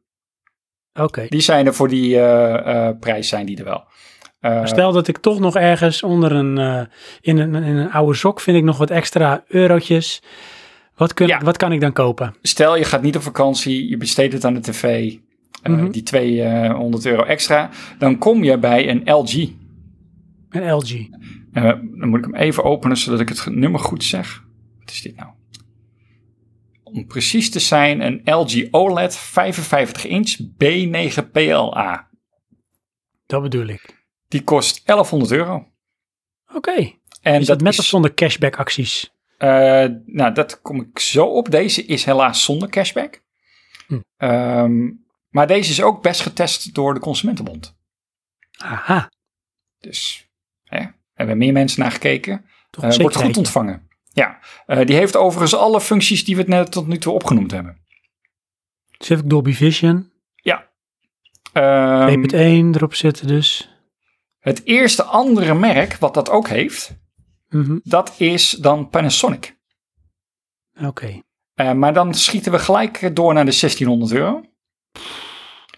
Wat geld. Ja, mocht je dat geld toch hebben, Oh, dan adviseer ik alsnog een LG. Want daar heb je dus eh, de LG CX6 LA, 1800 euro. Maar dan heb je een cashback actie van 100 euro. Ah ja, dat is wel een goeie. Dan zit je toch een beetje op dat budget. En ik heb dan toch meer voor mijn gevoel met een LG dan met een Panasonic. Op een of andere Ja. manier. Ik eigenlijk ook. En ik heb toch het idee, weet je, ga je in de duurdere range zitten, dan krijg je aanvullende features zoals smart en, en weet ik het wat er allemaal voor verbinding eh, standaarden aan toegevoegd worden. Ehm, maar eh, ja, die duurdere tv's zijn toch ergens ook wel beter, heb ik dan het idee. Want er moet ergens op bezuinigd worden. Hey, en eh, ik weet niet of je daar de antwoord op hebt, maar stel dus, ja, ik zeg nee, sorry, maar het budget blijft toch rond die 8, maximaal 900 euro. Dus het wordt geen OLED, maar het wordt eh, LED met ook wat eigenschappen. Wat zou ik dan kunnen kopen? LED met ook wat eigenschappen, dat zijn wel heel mooi hoor. Dat zijn de beste. Even wachten. Kan ik nou gewoon even. Wil je verder? Ja, dat wil ik. Oh ja, En dan zou ik het liefst een, een, denk toch ook iets van een LG, een Samsung of een Sony willen. Ja, oké. Ehm, stel, we doen eh, geen OLED, Mhm, want de budget streept de 800 euro, had je het over? mhm. Sorry. Dan kom je eh, in de goedkoopste smaak bij een Sony. Nou, verkocht. Dank je. Sterker dan mee. Doen. 750 euro's. En eh, ja, de eerste drie zijn Sony's tussen de 750 en 800 euro's. Al dus tweakers, mocht je dit na willen zoeken. Eh, en daarna komt een LG. Maar dan zit je al op 850. Ja, oké. En dan heb ik ook dus wel een 4K, 55 inch. Ja, 4K, 55 inch, LCD, HDR, 100 hertz. Ah, kijk. Ah, 100 hertz. Ah, dat is ook wel lekker. Ja, ik moet zeggen, dat, dat hertz, eh, dat snap ik niet helemaal. Dat heb ik ook even laten liggen. Want dat is volgens mij niet meer de hertz van je schermopbouw. Nee, maar het zorgt wel voor een wat rustiger en daardoor soepeler beeld. Ja, nou, eh, samenvattend eh, zou ik dus voor de OLED LG gaan. Mocht je nou denken van, nou weet je wat, ik wil toch liever een Philips. Hebben ook een cashback actie. Oh, voor Zijn een, wel- een, een, een OLED. Ja, eh, eh, voor de duurdere merken. Het geldt bij LG en Philips. eh, in de duurdere onderdelen hebben ze cashback acties. Maar die bij Philips loopt op tot 500 euro. Qua cashback. Maar die zijn die schermen zelf ook duurder, die televisies. Ja, ja, die zijn echt belachelijk duur hoor. Dus? Maar mocht je het meeste willen besparen, moet je wel ook het meeste uitgeven, maar dan kan dat. dat is goed om te weten. Ja, dan hebben we het wel over tussen de 3000 euro volgens mij zijn die schermen dan. Wow. Ja, Geld. dat is iets buiten mijn budget.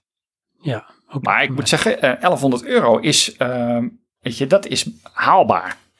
Ja, dat is waar. Zeker. Voor uitgaande dat hij ook weer 11 jaar meegaat, hè? net als die huidige telefoon. Precies, precies. Dus dan, dan eh, levert dat zijn geld ook alweer op. Ja, want wat, weet je nog wat jouw tv kostte? Ja, dat ik hem kocht, en het is dus een 40 inch Samsung, was ik volgens mij 800 euro kwijt. Oh ja, nou, dus je zit er al op eigenlijk, eh, op hetzelfde Ja, budget. ja. Ja, Ja. Ik, eh, die van mij die kostte 600 euro en die was 37 inch. Of is 37 inch. Zo. Ja, En- was. Nu is hij 40 inch. Ja, Televisies gaan hangen hè, als ze ouder worden. ja. Dat eh, rekt een beetje uit. Ja, ik moet zeggen, ehm, ik vind hem inmiddels ook echt wel lelijk. Want er zit een rand aan, die is denk ik wel 10 centimeter breed. Ja, dat heb ik ook. Ik, ik Ja. denk nu, ik kan de 43 inch equivalent ook in die kast kwijt. Wat nu de beperkende factor is op dit moment, qua televisiegrootte. Omdat er zoveel bezels om die televisie heen zitten. Ja. Ja, en hij is ook echt dik hoor. Dat ding is denk ik ook 10 centimeter dik. Ja, die van mij. ja. Zwaar, dik, eh, groot lotding. Oh, dat is trouwens wel een van de nadelen die ze zeiden over die LG. Hij is Hm. best wel zwaar. Oké, Ja, als het goed is Don't hang je maar één keer aan de muur. Precies.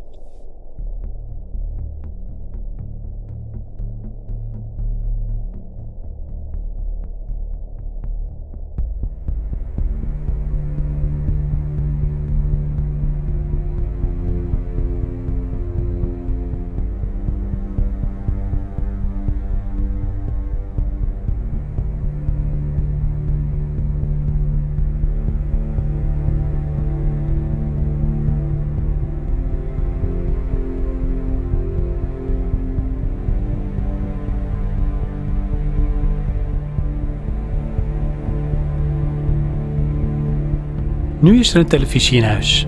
Top. Ja, bij jou dan. Maar eh, ja, nou wil je dus boven, wil jij eh, ook nog even je ding kunnen doen. Televisie, een beetje internetten, gamen, ik noem maar wat.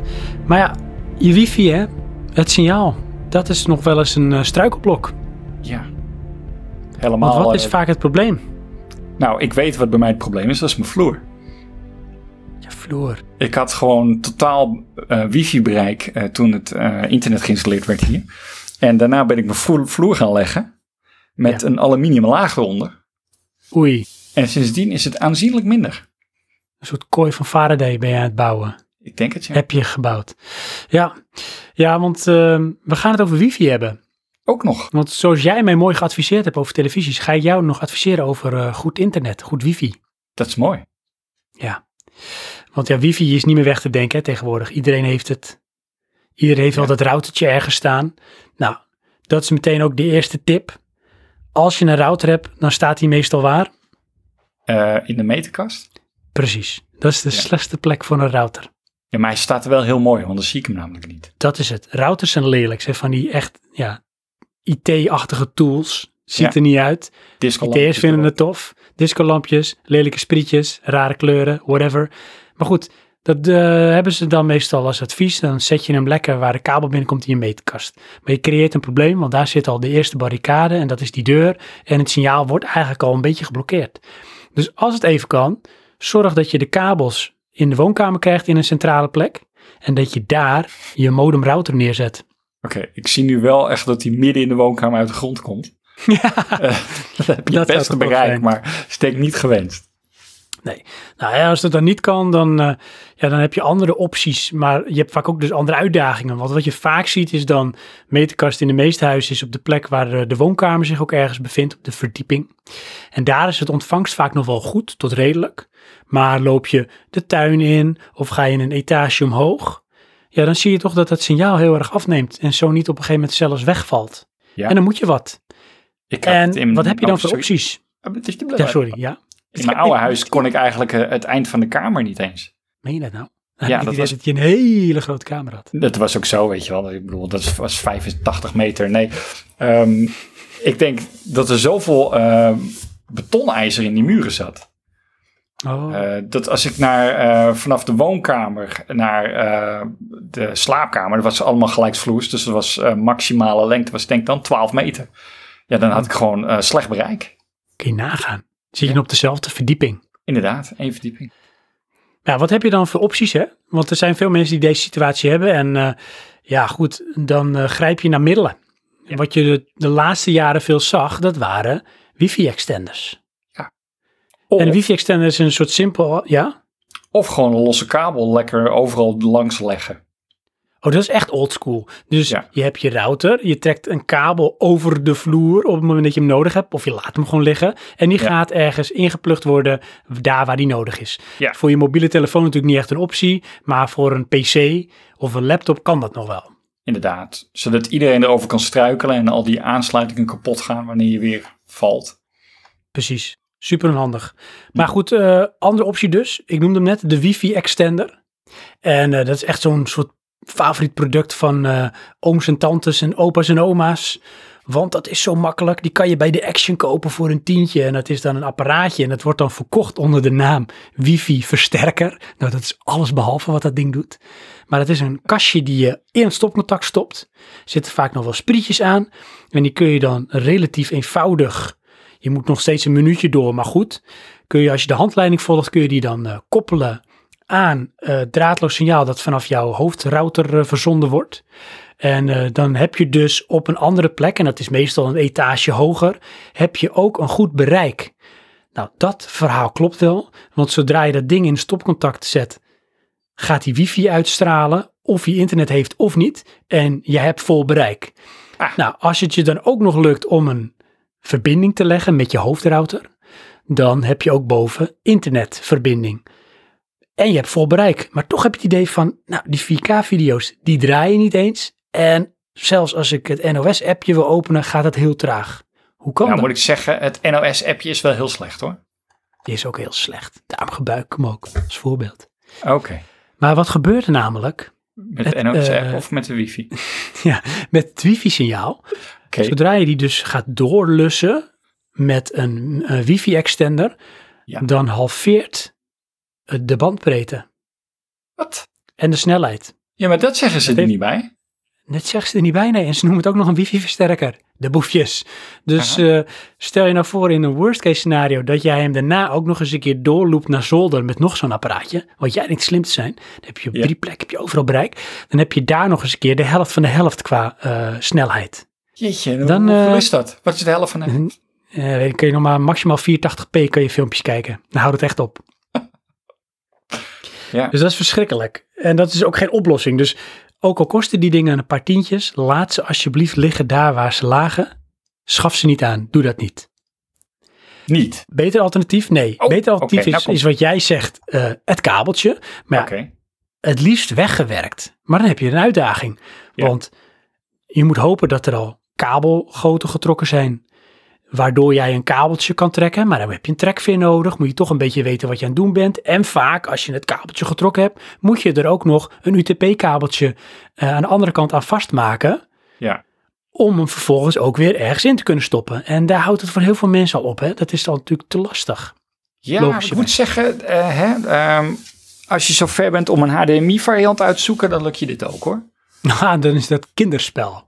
Dat wil ik niet zeggen, want je, wat je tegen gaat komen is dat er eh, twee kleurenvarianten zijn. Ja. Dat is toch wel weer grappig. Zeker. En dat maakt in de basis ook nog niet uit als je aan beide kanten maar dezelfde variant aanhoudt. Ja, En dat is natuurlijk wel een uitdaging. inderdaad. Want dat is al best wel gepriegel met die kleine draadjes. Als het niet hoeft, zou ik het niet aanraden. Maar kijk, goed, eh, goed heb je dus een kabelgoot ergens liggen of, of een, een loze leiding. En dan zou je nog kunnen overwegen inderdaad van ik, ik trek een kabel naar boven. Boven heb ik dan weer bijvoorbeeld een nieuwe router staan. En die heeft dan weer 100% het signaal wat die kan versturen. Hè, dus dat is dan top. Ja, Nou, heel veel mensen die eh, hebben geen eh, loze leidingen. Die hebben Nee. misschien dus wel houten vloer, houten plafond. Dan kan het nog. Moet je gaan boren en zo, maar is ook niet altijd mooi. Maar als je in een hoor, moderne huis woont, jawel. Ja, want in een moderne huis, de meeste huizen tegenwoordig, is beton. ja, Dan wordt het al een moeilijk verhaal. ja. Daar heb ik Ga lekker veel boren. te, veel te veel ervaring mee. Dat is echt niet tof. Nee. Nee. Nee. In mijn vorige Laatst- woning is natuurlijk ook alles beton. En Ja. daar zit dus nog ergens in het plafond een 8 mm boorkop verstopt. Oh ja, ja. Nee, eh, ik heb eh, recent bij mijn broer hebben we een, eh, wat is het, 42 mm gat geboord door de vloer heen. Zo. Ehm, maar ja, een totaal gloednieuwe diamantboor. Dan lukt het. Aan het eind van de rit, hé, is hij dan klaar, die boor? Eh, nou, ik, ja, ik denk het wel eigenlijk wel. Het is, eh, want je gaat door een hele vloer heen. En je, we zaten handmatig te koelen. Eh, dus Oh. met de plat spuit een beetje erop te spuiten. Maar ja, dat, dat- goed, het werkt wel hoor. Maar die, die boor is eigenlijk zo goed als op. Ja. Maar ja, als je dat het waard vindt, hè, dan kan je het inschatten. Ja, maar goed, dan moet je dus een klein beetje kunnen klussen. Je moet goed eh, richten, want je moet kijken hoe je uit kan komen en zo. Ja, Dus dat is toch, in de praktijk is dat niet echt een oplossing. is niet leuk. Nee. Dus eh, ja, wat moet je dan, hè, Johan? Wat, wat moet je dan? Want eh, ja, eh, we adviseren geen wifi-extenders. Dat is wel de makkelijkste manier. Ja, dat Ja. valt echt een droom en duigen. Jammer dit. Ja, maar daar is een oplossing voor. En dat is eigenlijk het advies wat ik ga geven.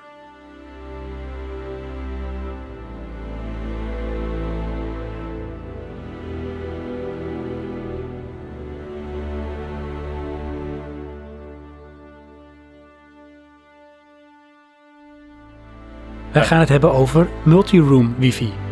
Oké, nee, ik dacht even dat je ging zeggen wie moet ik inhuren. Ja. Nee, we gaan het hebben over multi-room wifi, ook wel bekend onder de naam Mesh, M-E-S-H. En dat betekent letterlijk zoveel als eh, netwerk of een maas. En Maar wacht eh, eens wat het, dan weet ik al wat je gaat doen. Dan ga je zoveel wifi-extenders plaatsen dat je uiteindelijk deelt door een heel klein getal. En dan heb je toch weer snel internet. ja, het komt er wel in de basis op neer. Oh. Want wat doet een mesh-netwerk, een multi-room netwerk, is eigenlijk je hebt één hoofdstation. Dus een apparaat, zo'n systeem bestaat meestal uit minimaal twee stations. Dat is één hoofdstation en een extra punt. En eh, in combinatie met dan je router, hè, waar je internet eigenlijk binnenkomt, kun je dan een netwerk creëren. Dus wat gebeurt er? Het hoofdstation, dat eh, koppel je direct aan je modemrouter. Dus die is bedraad verbonden. Dus dat kastje staat dan bij je modemkastje. In de En die, Nee, niet in de meterkast, joh. Nee, in je woonkamer. Foei. Oh. Of in de meterkast, maar dat is niet handig. Maar goed, ehm, tweede ding is dus dat andere punt. één of meerdere. Een basispakket is meestal een, eh, een basisstation met één punt. En het andere, dat ene punt zet je dan bijvoorbeeld op je eerste verdieping. Ja. En die kan draadloos. Hij moet wel gevoed worden, dus hij moet wel bij de 220. Maar hij hoeft niet bedraad te zijn met een UTP-kabel. Dus gooi je boor weg, vergeet alle kabelloze leidingen te trekken. Hoeft allemaal niet, is niet nodig. Wat er gebeurt is bij de meeste mesh-netwerken doorloop je een hele simpele wizard. Want het is toch ook wel geënt op ja, de toch iets meer huistuin- en keukengebruiker. Dus geen hele ouderwetse, meerdere tabbladstellende, moeilijke instellingen, pagina's. Maar gewoon een wizard die zegt doe dit, doe dit, doe dit. En hé, hey, je netwerk doet het. Die twee stations die maken verbinding met elkaar. Die gaan met elkaar communiceren. De goedkopere varianten doen dat op eh, 2,4 gigahertz. De iets duurdere ook eventueel op 5 gigahertz. En eh, zodra ze een verbinding met elkaar gemaakt hebben, dan gaan zij met elkaar communiceren. En dat blijven ze ook doen.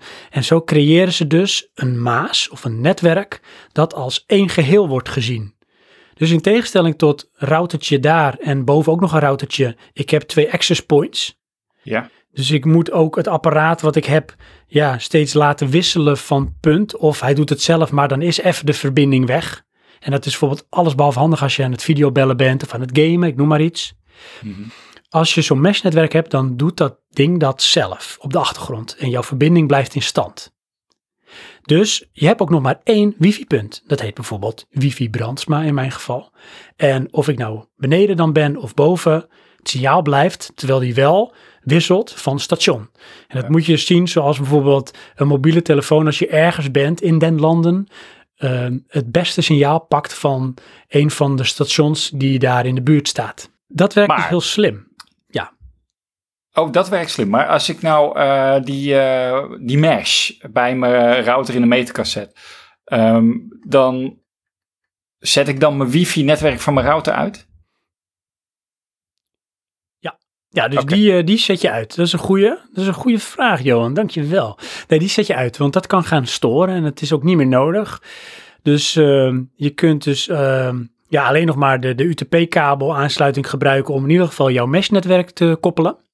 Maar zet inderdaad alsjeblieft je wifi uit die je had. En eh, dit apparaat, eh, dit netwerk neemt dat dan over.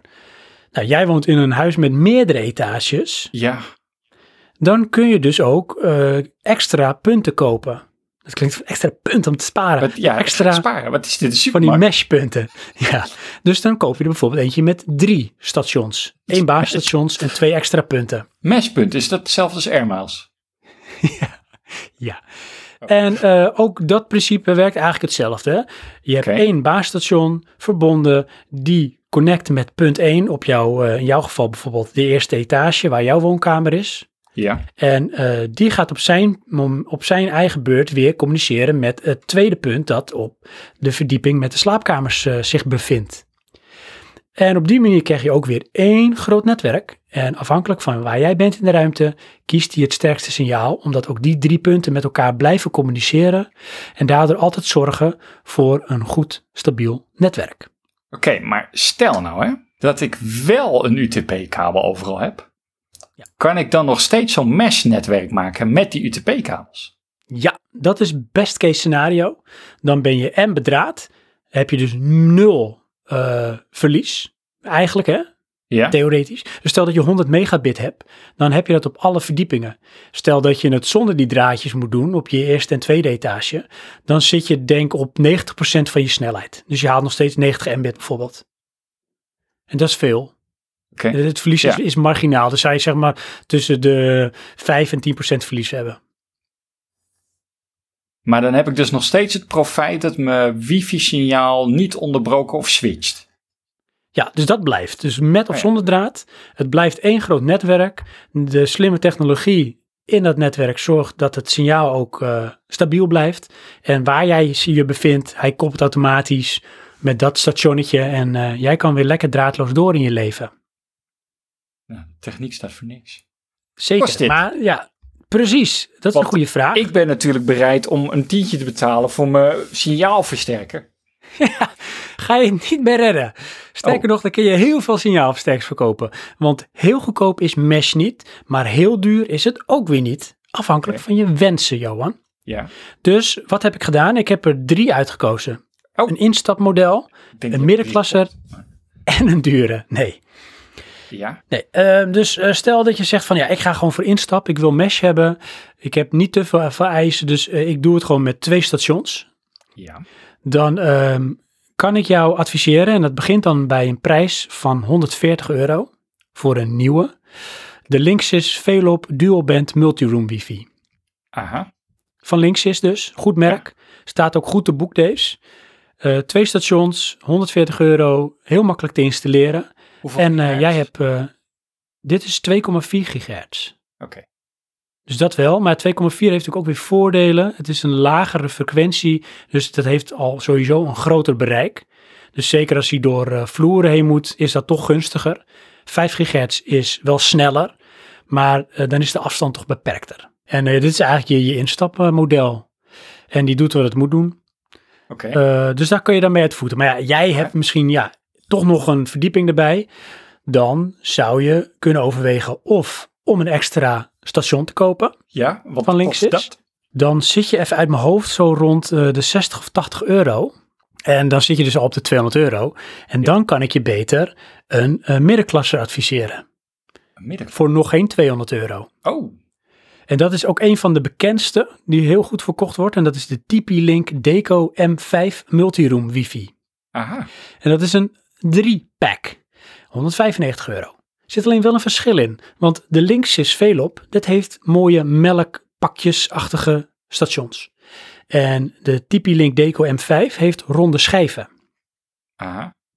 En wat ze wel gedaan hebben, en dat is ook een beetje een soort ontwerpkwestie, esthetisch, omdat een multiroom netwerk het beste gedijt in de ruimte, dus niet weggestopt in kasten, hebben ze die apparaten ook wat mooier gemaakt. Zodat ze bijvoorbeeld niet meer staan op een vensterbankje of op een boekenkast. Want het heeft een beetje een esthetisch neutrale vorm. Oké. En die ronde schijven vind ik zelf daarin toch iets minder mooi. Aha. Jij hebt liever melkpakjes. Ja, vind ik zelf wel mooier. Is dan gewone melk Goed. of chocolademelk? Ik denk allebei. Karnemelk. Karnemelk. Karnemelk. Maar dus die TP-Link Deco M5, Johan, heb je drie Aha. stations. Voor nog geen 200 euro, 195 euro. En dan kun jij zeggen waar ik binnenkom, mijn woonkamer en de slaapkamer. Allemaal voorzien van een station. Good to go. Ja. En ik dacht even uit mijn hoofd dat die zowel 2,4 als 5 gigahertz ondersteunde. Maar dat moet je me even eh, te goed houden. Volgens mij is het ook, eh, volgens mij is het dubbel. Ik heb een TP-Link signaalversterker die heeft dubbel. Oké. Of eh eh, signaalversterker access point. Ah ja. Ik heb een signaalversterker in mijn, in mijn eh, stopcontact hier al. En die doet het vet goed hoor. Ik weet niet waar je het over hebt. ja. ja. Je, ik, bedoel, ik Even kan kijken. gewoon Netflix kijken als, als ik niet hoest. Geen enkel probleem. Johan, even kijken hoor. Deze, ik kan het niet goed terugvinden, maar er staat de wifi-standaard. is- Ze hebben wel nou ja, meerdere wifi-standaarden, dus dat is AC, G en N. Oké, Dus ik weet niet of dat al iets zegt over het al dan niet eh, aantal gigahertz. oh, dat weet ik niet meer. Nou, heb Ik kan het niet terugvinden, maar deze heeft dus wel gewoon een goed bereik, is snel en heeft een super eenvoudige eh, installatieprocedure. En dat is toch ook wel prettig. Ja, is die TP-Link eh, makkelijk installeren? Zeer eenvoudig te installeren. Wordt specifiek benoemd. Nou. Oké, Klinkt als een Ehm, winner. Maar dan, dit, dit is zeker een winner, ja hoor. Dan, Johansson, overtreffende... stel dat je denkt, ik heb nog meer geld te besteden. Ja, ik bedoel, ik koop geen televisie, ik koop alleen dit. Dan kun jij voor 250 euro, dus dat valt nog steeds mee. Ik ben toch wel een beetje aan de budget gebleven. De Google Nest Wifi wit dual pack multiroom wifi kopen. Oeh, dat Ik heb heel veel wifi in één zin gezegd. Het Ja. is natuurlijk eh, Google, daar hou je niet zo van. Nee, Het is wel ondertussen Nest en Google is één. En als één ding is waar ze in uitblinken, en dat is bij dit ook, dat is echt zo, is eh, installatiegemak. Dat, dat wordt niet It's makkelijker dan dit. It is true. Deze, ik, ik ik durf een wetje op te leggen, Johan. Dit apparaat, ik weet niet hoe handig jouw moeder is, maar die durf ik door mijn moeder te laten installeren. En dat lukt er ook. oh, dat is wel iets, ja. En dan moet ik dan wel zorgen natuurlijk dat waar een kabeltje hoort te lopen, dat dan is. Hè? Maar goed, als ik dan zeg, ga jij het maar doen, dan gaat het haar lukken met dit eh, apparaat. Oké. Ja, dat is wel iets. Hij heeft ook nog een spraakassistent, als je dat leuk vindt. Daar Dus, was ik eh, al bang voor, ja. Ja, dat- maar die kun je uitzetten. Ja, zou ik ook zeggen als ik Google was. Ja, dat is wel een dingetje. Je kunt hem eh, instellen dat er parental control is, dus dat je je kinderen kunt beschermen tegen schadelijke sites. Oké, ja. Hij heeft een eh, multi-room systeem ondersteuning, dat heet dat eh, MU MIMO. En dat zorgt voor een stabiele draadloze verbinding. Ja, dat is waar dat ding voor is dan toch? Hm, ja, maar dit heeft waarschijnlijk dan een bepaalde standaard wat dat nog makkelijker of beter maakt. Eh, ja, hij ondersteunt 5 gigahertz. En eh, het is alleen een nadeel is weer dat de uitbreidingen die je koopt, die hebben een lagere wifi-snelheid dan het hoofdstation. Dus je maximale snelheid gaat wel iets omlaag. Maar dat geldt nagenoeg voor al die dingen. Hè, maar dat zal met een verlies zijn die dus ja, bedraad eh, bijna nul is en draadloos dus eh, ja, maximaal 10% is. Oké. Maar dan komt het.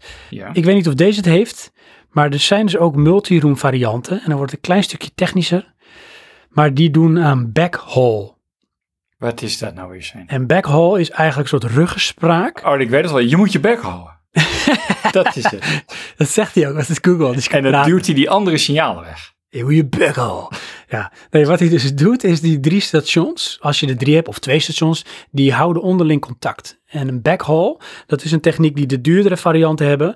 Die doen dat dus op een eigen frequentie of een eigen signaal. Ja. Of een eigen kanaal moet ik zeggen. Waardoor ehm, er een stabieler eh, netwerk ontstaat. En misschien is dat wel dat MIMO dat dat ook doet. Waardoor je eh, hogere snelheden haalt. En die goedkopere varianten, die hebben dat dus niet. Dus die, die communiceren op één frequentie en op één kanaal. En daar moet dus alles over plaatsvinden. Hè? Dus zowel de datatransmissie als de onderlinge communicatie gaat over dezelfde bandbreedte. En dat heeft dan, of over dezelfde gigahertz, heeft dan weer invloed op je snelheid. Oké. Hey, als je het te spenderen Ja. hebt, is het iets om over te overwegen. ja, precies. Maar hoe duur kunnen we gaan? Nou, als jij zegt van ja, maar jongens, kom op. Ik heb een geldboom. Show me the money. Ik kap hem voor dit. Ik kap hem voor dit. Precies. Dan ga ik even voor jou kijken, Johan. Dan zo de knetters. Dan kun jij voor 1100 euro. Dan kun je het gewoon laten maken. Dus ik weet niet waarom je dat ding hebt. Ja, je hebt alleen geen apparaten weer op aan te sluiten, want je geld is op. Ja. Maar dit is ook te verklaren. Oh, Want of je koopt een systeem met vijf, vijf, met vijf Vijf. packs. ja. Maar dan heb je dus een landgoed, wat dan, dan overtref je denk ik de 400 eh, vierkante meter woonoppervlak. Of, en dat is eh, beter te verklaren, jij stapt al meteen over op wifi 6. Oh, En wifi 6 is een hele dure standaard, wat in de toekomst de wifi standaard gaat worden. Maar nu totaal nog niet interessant is om daar je geld in te investeren. Maar dat verklaart dan wel voor een dubbel of triple station die prijs. Oh, ja. Maar je gaat dus wel, je kruipt echt eh, rond de 800, 900 euro hoor, die kant op. Zo, ja. Ja, dat is wel geld. Ja, dat is wel heel veel geld. En als je dan ook nog zo'n grote dure televisie wil, ja nee, dan eh, living large. Ja. Ja, dan moeten we wel echt die, eh, die geldboom kappen. Wil, eh, Ja, en als je denkt van, ik heb geld, maar dan wil ik echt de aller, allergoedkoopste. Hè, maar het moeten er dan wel twee zijn. Ja, dan kom je echt eh, uit op die, snap. die Linksys, Ja. die, die veel op dual band. Maar dat is wel dual band. Dual band multiroom. Dus dat zal waarschijnlijk ook 2 en 5 gigahertz ondersteunen. Ja. Hm. Nou, je het zegt. Heel goeie, ja. Kijk, en als je nou echt bij de hand bent, Oh, En dan moet Coolblue even vinger in, in een oor doen of niet. Dan kun je eerst op Coolblue kijken wat kost die nieuw. Dan kun je op Coolblue kijken wat kost een tweede kans. Want die hebben ze ook vaak. Hè? Dus eh, afgedankte producten die toch eh, nog helemaal onder de garantie vallen. Omdat ze door wat voor reden zijn teruggestuurd. En als je denkt, mm, ga dan nog even op eh, Marktplaats of op Facebook Marktplaats kijken. En dan kun je ze eh, vaak voor een lager prijsje krijgen. Want sterker nog, ik heb dus eh, ervoor gezorgd dat mijn collega die eh ehm, TP-Link Deco M5 heeft. Met, ik dacht, twee stations. Voor ehm 150 euro. En de nieuwprijs daarvan is... ehm nee, hij had een triple bedoel ik. En de nieuwprijs daarvan is vanaf 200. En ik had voor 150 geregeld dat hij een triple pack had. Je was weer eh, de handelaar. Ja, ik het zelf moeten houden. Ja, achteraf. Want ik moet dit ook nog hebben. Ja. Hmm.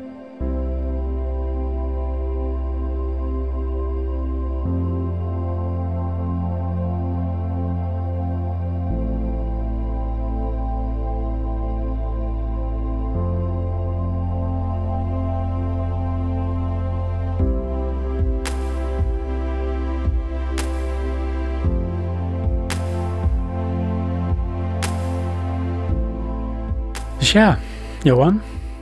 Nog iets Nee. om aan te schaffen. Ja, dus we hebben goede televisie.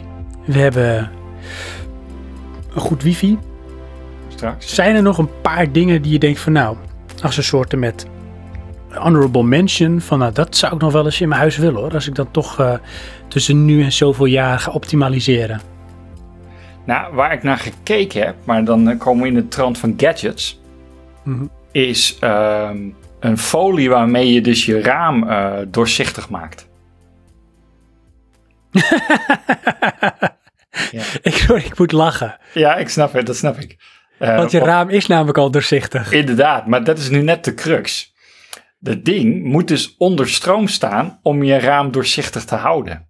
Oh, het idee was- Johan? Nou, eh, kijk, je, je hebt toch van die eh, gepolariseerde eh, glazen platen. En dan, dan druk je een schakelaar in en dan is hij ineens niet meer transparant.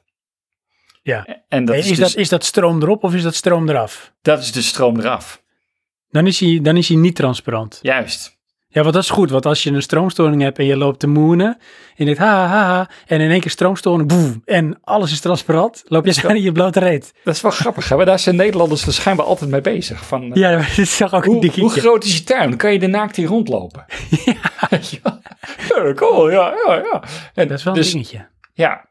Eh, nou, hoe dan ook. Het, eh, het ding is namelijk ehm, in mijn nieuwe huis, mijn huidige huis, daar vangen wij vol de zon. En eh, nou hebben de buren nog een eh, zonnescherm. Die hebben wij ook, maar die is zo gaar, die durf ik niet meer eh, uit te rollen, want dan ben ik bang dat die niet meer dicht gaat. Mhm. Dus toen dacht ik van, ja, maar- maar wat is nou cooler? En niet cooler van koude, maar cooler van, vind ik stoer om te hebben. Ja. En dat is dus geblendeerd glas. Ja, wat kun je daar niet gewoon een soort velletje overheen plakken dan? Ja, klopt. Ja. Je, je kan gewoon folie kopen, dat plak je op je ramen. Maar dat is echt doing it on a budget. Dat is niet aan een budget, dat is gewoon duur. Oh, echt? Ja, dat kost net zoveel als zonnewering.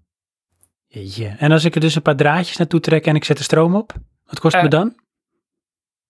Dan moet je nog steeds de folie hebben. Oké.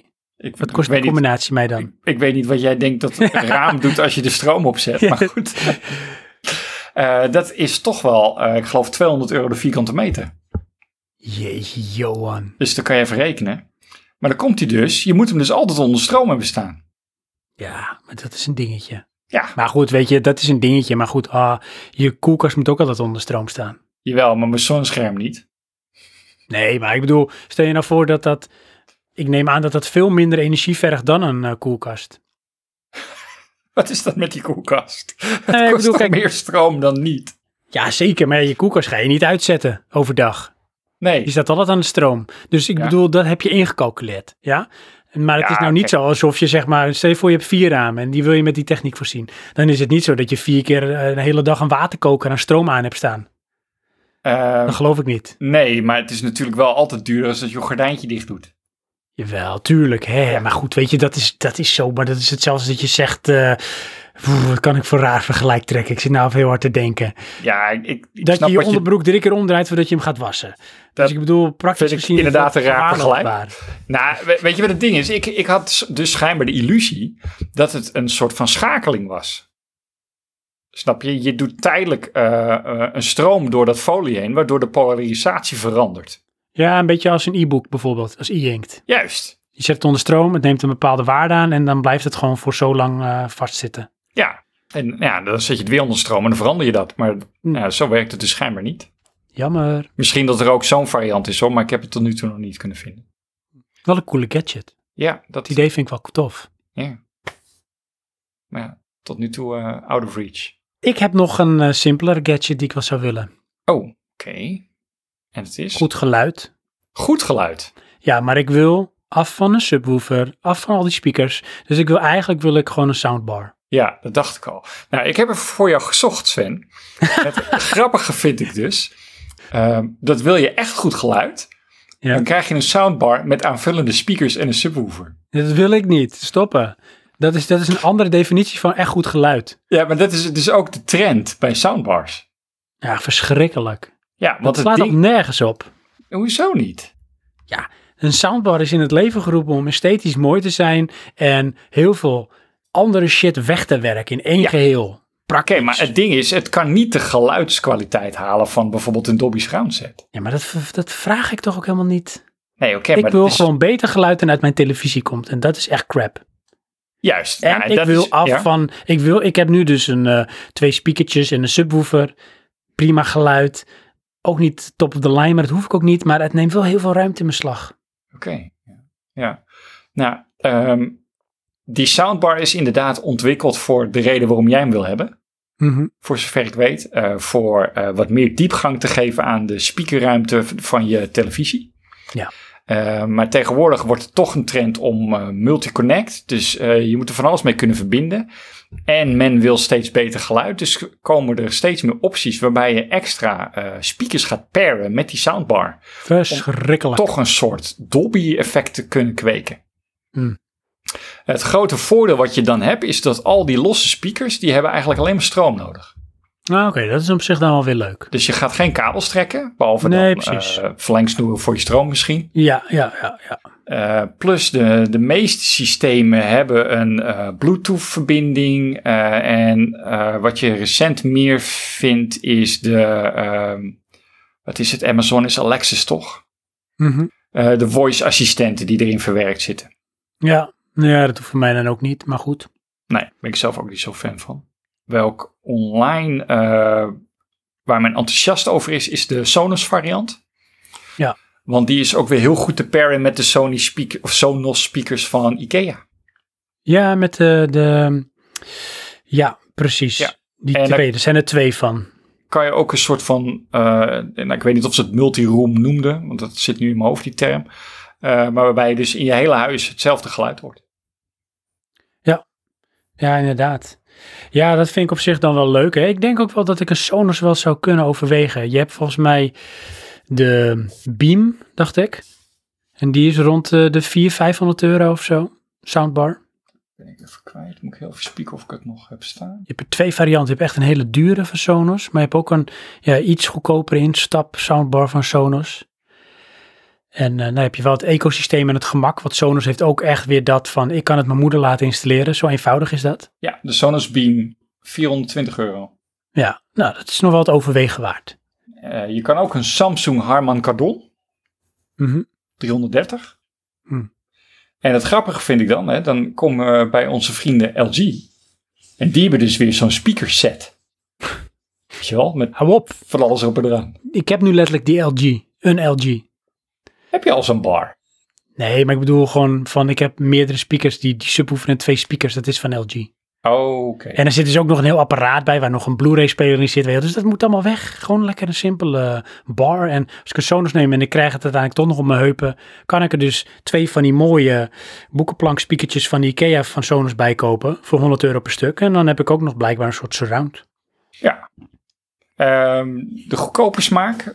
Coolblues beste keus. Mhm. Eh, de JBL bar 2.0. Dat heeft mijn broer. 155. Er zit heel goed geluid in. In ieder geval, ik vond dat heel goed klinken.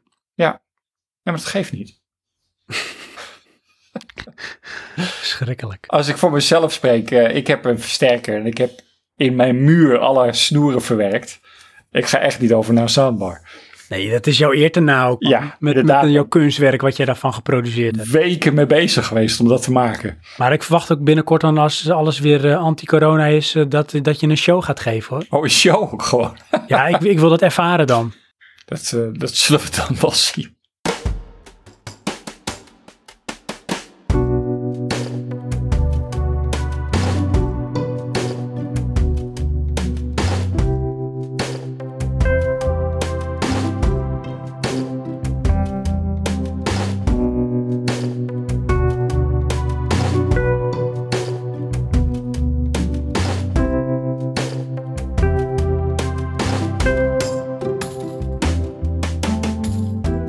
Ik moest nog één vraag stellen voordat Oh. we dit eh, hoofdstuk eh, gaan sluiten en het slot eraf gaat. Ja.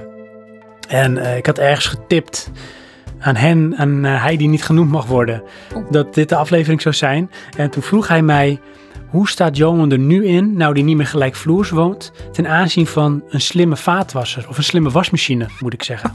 Nou, dat is, daar heb ik laatst aan zitten denken. Want nu Van- heb je etages, nou vind je het toch wel handig als je een signaal... Inderdaad, weet je wat ik tegenwoordig doe? Ik zet mijn alarm op mijn telefoon.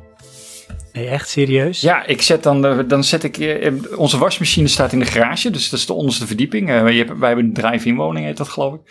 Ehm, en dan, Tijdens coronatijd. ja, inderdaad. En dan ook het feit dat ik geen auto heb. Maar ehm, dan zet ik dus de wasmachine aan en dan zet ik maar de alarm op mijn mobieltje.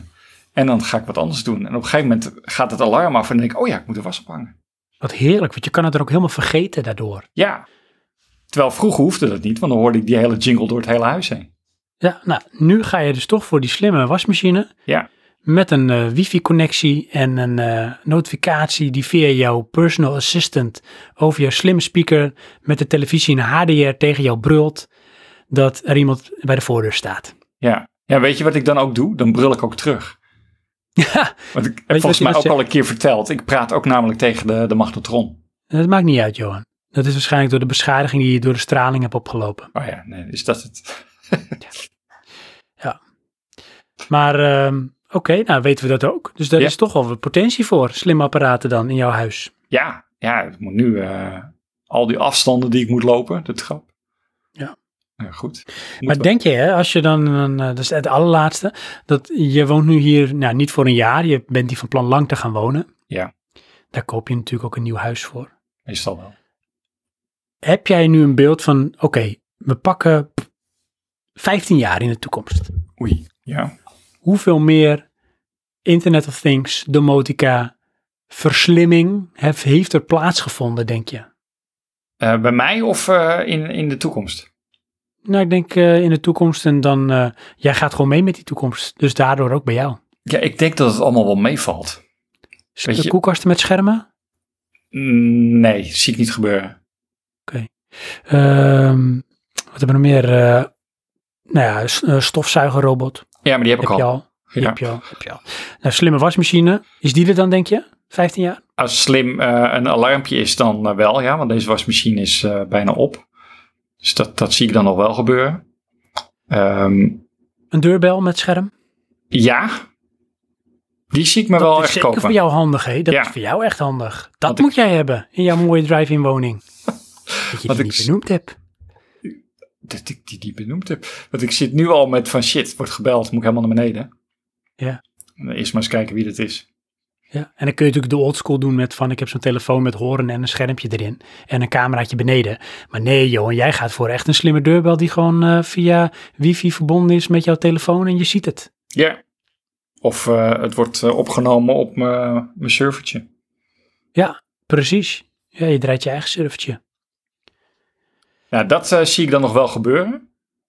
Maar voor de rest denk ik toch kleine stapjes. Zonnepanelen op je dak.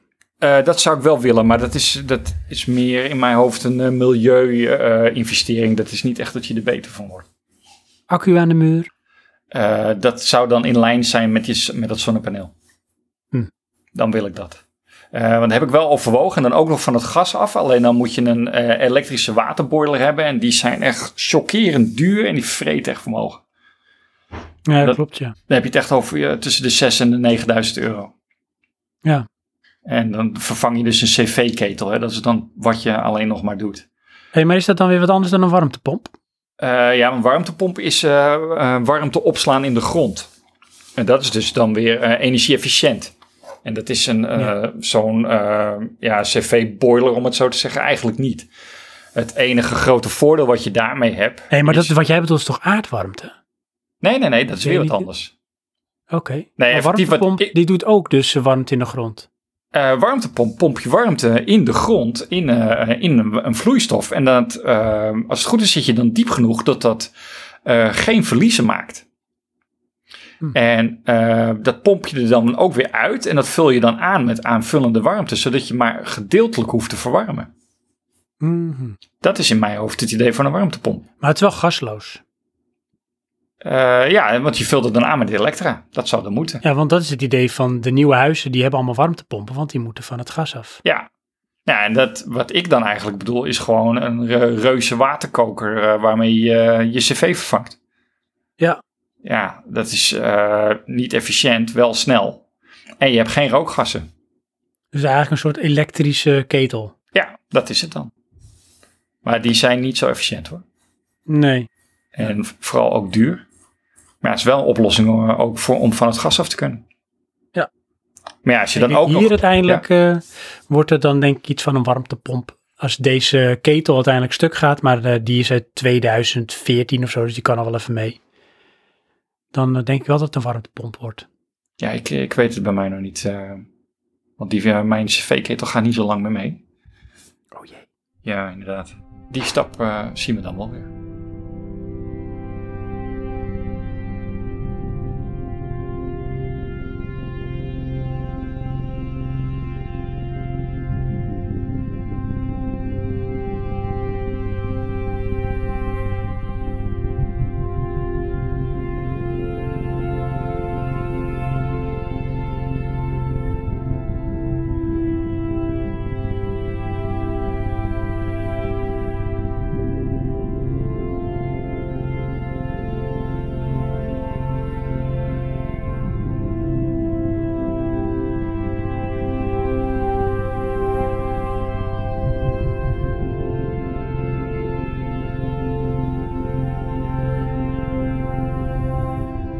Hey, ondertussen Ja, is dit waarschijnlijk de langste slot omlaag aflevering Ja, inderdaad. ooit. we tikken zo meteen Maar, twee eh, uur aan eh, als ik dit zie. Ja, klopt. Ook de laatste. Ja, Want ja, eigenlijk, eh, slot gaat eraf. Mhm. Nederland komt er eigenlijk weer een beetje naar buiten. Vrij tot leven. En dan is het op een gegeven moment wel mooi geweest. ja. Mensen hebben Dan gaan we terug naar de waan van de dag. Oh, Zo is dat. Ja, en dan wordt het gewoon weer regular Praatje Podcast en Praatje Actueel. ja, dagelijks toch gingen we naartoe. Klopt, ja. ja. Dagelijks en fysiek in elkaars aura. Fysiek ook. Ja. Nee, ik denk natuurlijk wel nog dat, eh, ja, voor de time being, dat het nog wel op afstand zal zijn. Hè, zoals nu. Mhm. Maar eh, dan wel weer gewoon ja, het reguliere programma. Met eh, de reguliere onzin Ja, die wij eh, spuien. en gasten die we allemaal niet hebben. Klopt, ja. Publiek. In ons hoofd wel. Hoe vond je het slot omlaag avontuur? Ehm, toch eh, intens. Intens ook wel. Ja. Op allemaal, allerlei manieren. Ehm nou, aandachtvretend. Zeker hè. Van, oh ja, ik moet nog opname doen. Shit. ja. ja, het werd eh, op een gegeven moment wel een beetje een onderdeel van de week. Zo van, oh ja, vrijdag dan is eh, slot omlaag. Dus dat betekent toch altijd uiterlijk dinsdag een onderwerp eh, bedacht en gedeeld hebben. Dan woensdag mijn huiswerk doen, zodat ik donderdag Johan nog kan aangeven dat het hele programma op de schop gaat. Ja, precies, ja, dat het weer anders wordt. En dat was ook wel voor mij ook wel een stukje stress, want het is dan vrijdag opnemen. Vrijdag als het lukt de mixdown maken, zodat ik dan ergens in het weekend eh, de edit kan gaan doen, zodat die maandag of dinsdag eh, online gezet kan worden. Ja. Zo'n dingetje. Ja, ik zat toch vaak van, eh, oh, maar dan gaan we toch morgenavond. En dan zegt Clark van, ja, maar dan ga je met Sven praten. Shit. Shit, Ja. ik moet met Sven praten. Ja. Ja, die avond heb je terug, Johan. Ja, oh, maar de En dan kun je dus dan kun je Brooklyn Nine-Nine gaan kijken. dat. Of ehm, Diablo 3 uitspelen. Oh, het is ook leuk. Of je gaat eh, eh, eh, Acquired luisteren. Inderdaad. Of Civilization spelen of GTA 5. Die waren gratis op Epic. bedoel ik. Of naar onbehaarde, aha, onbehaarde apen luisteren. Ja, dat is wat is dat voor een titel? Goed hè? Dat zijn wij, mensen, onbehaarde apen.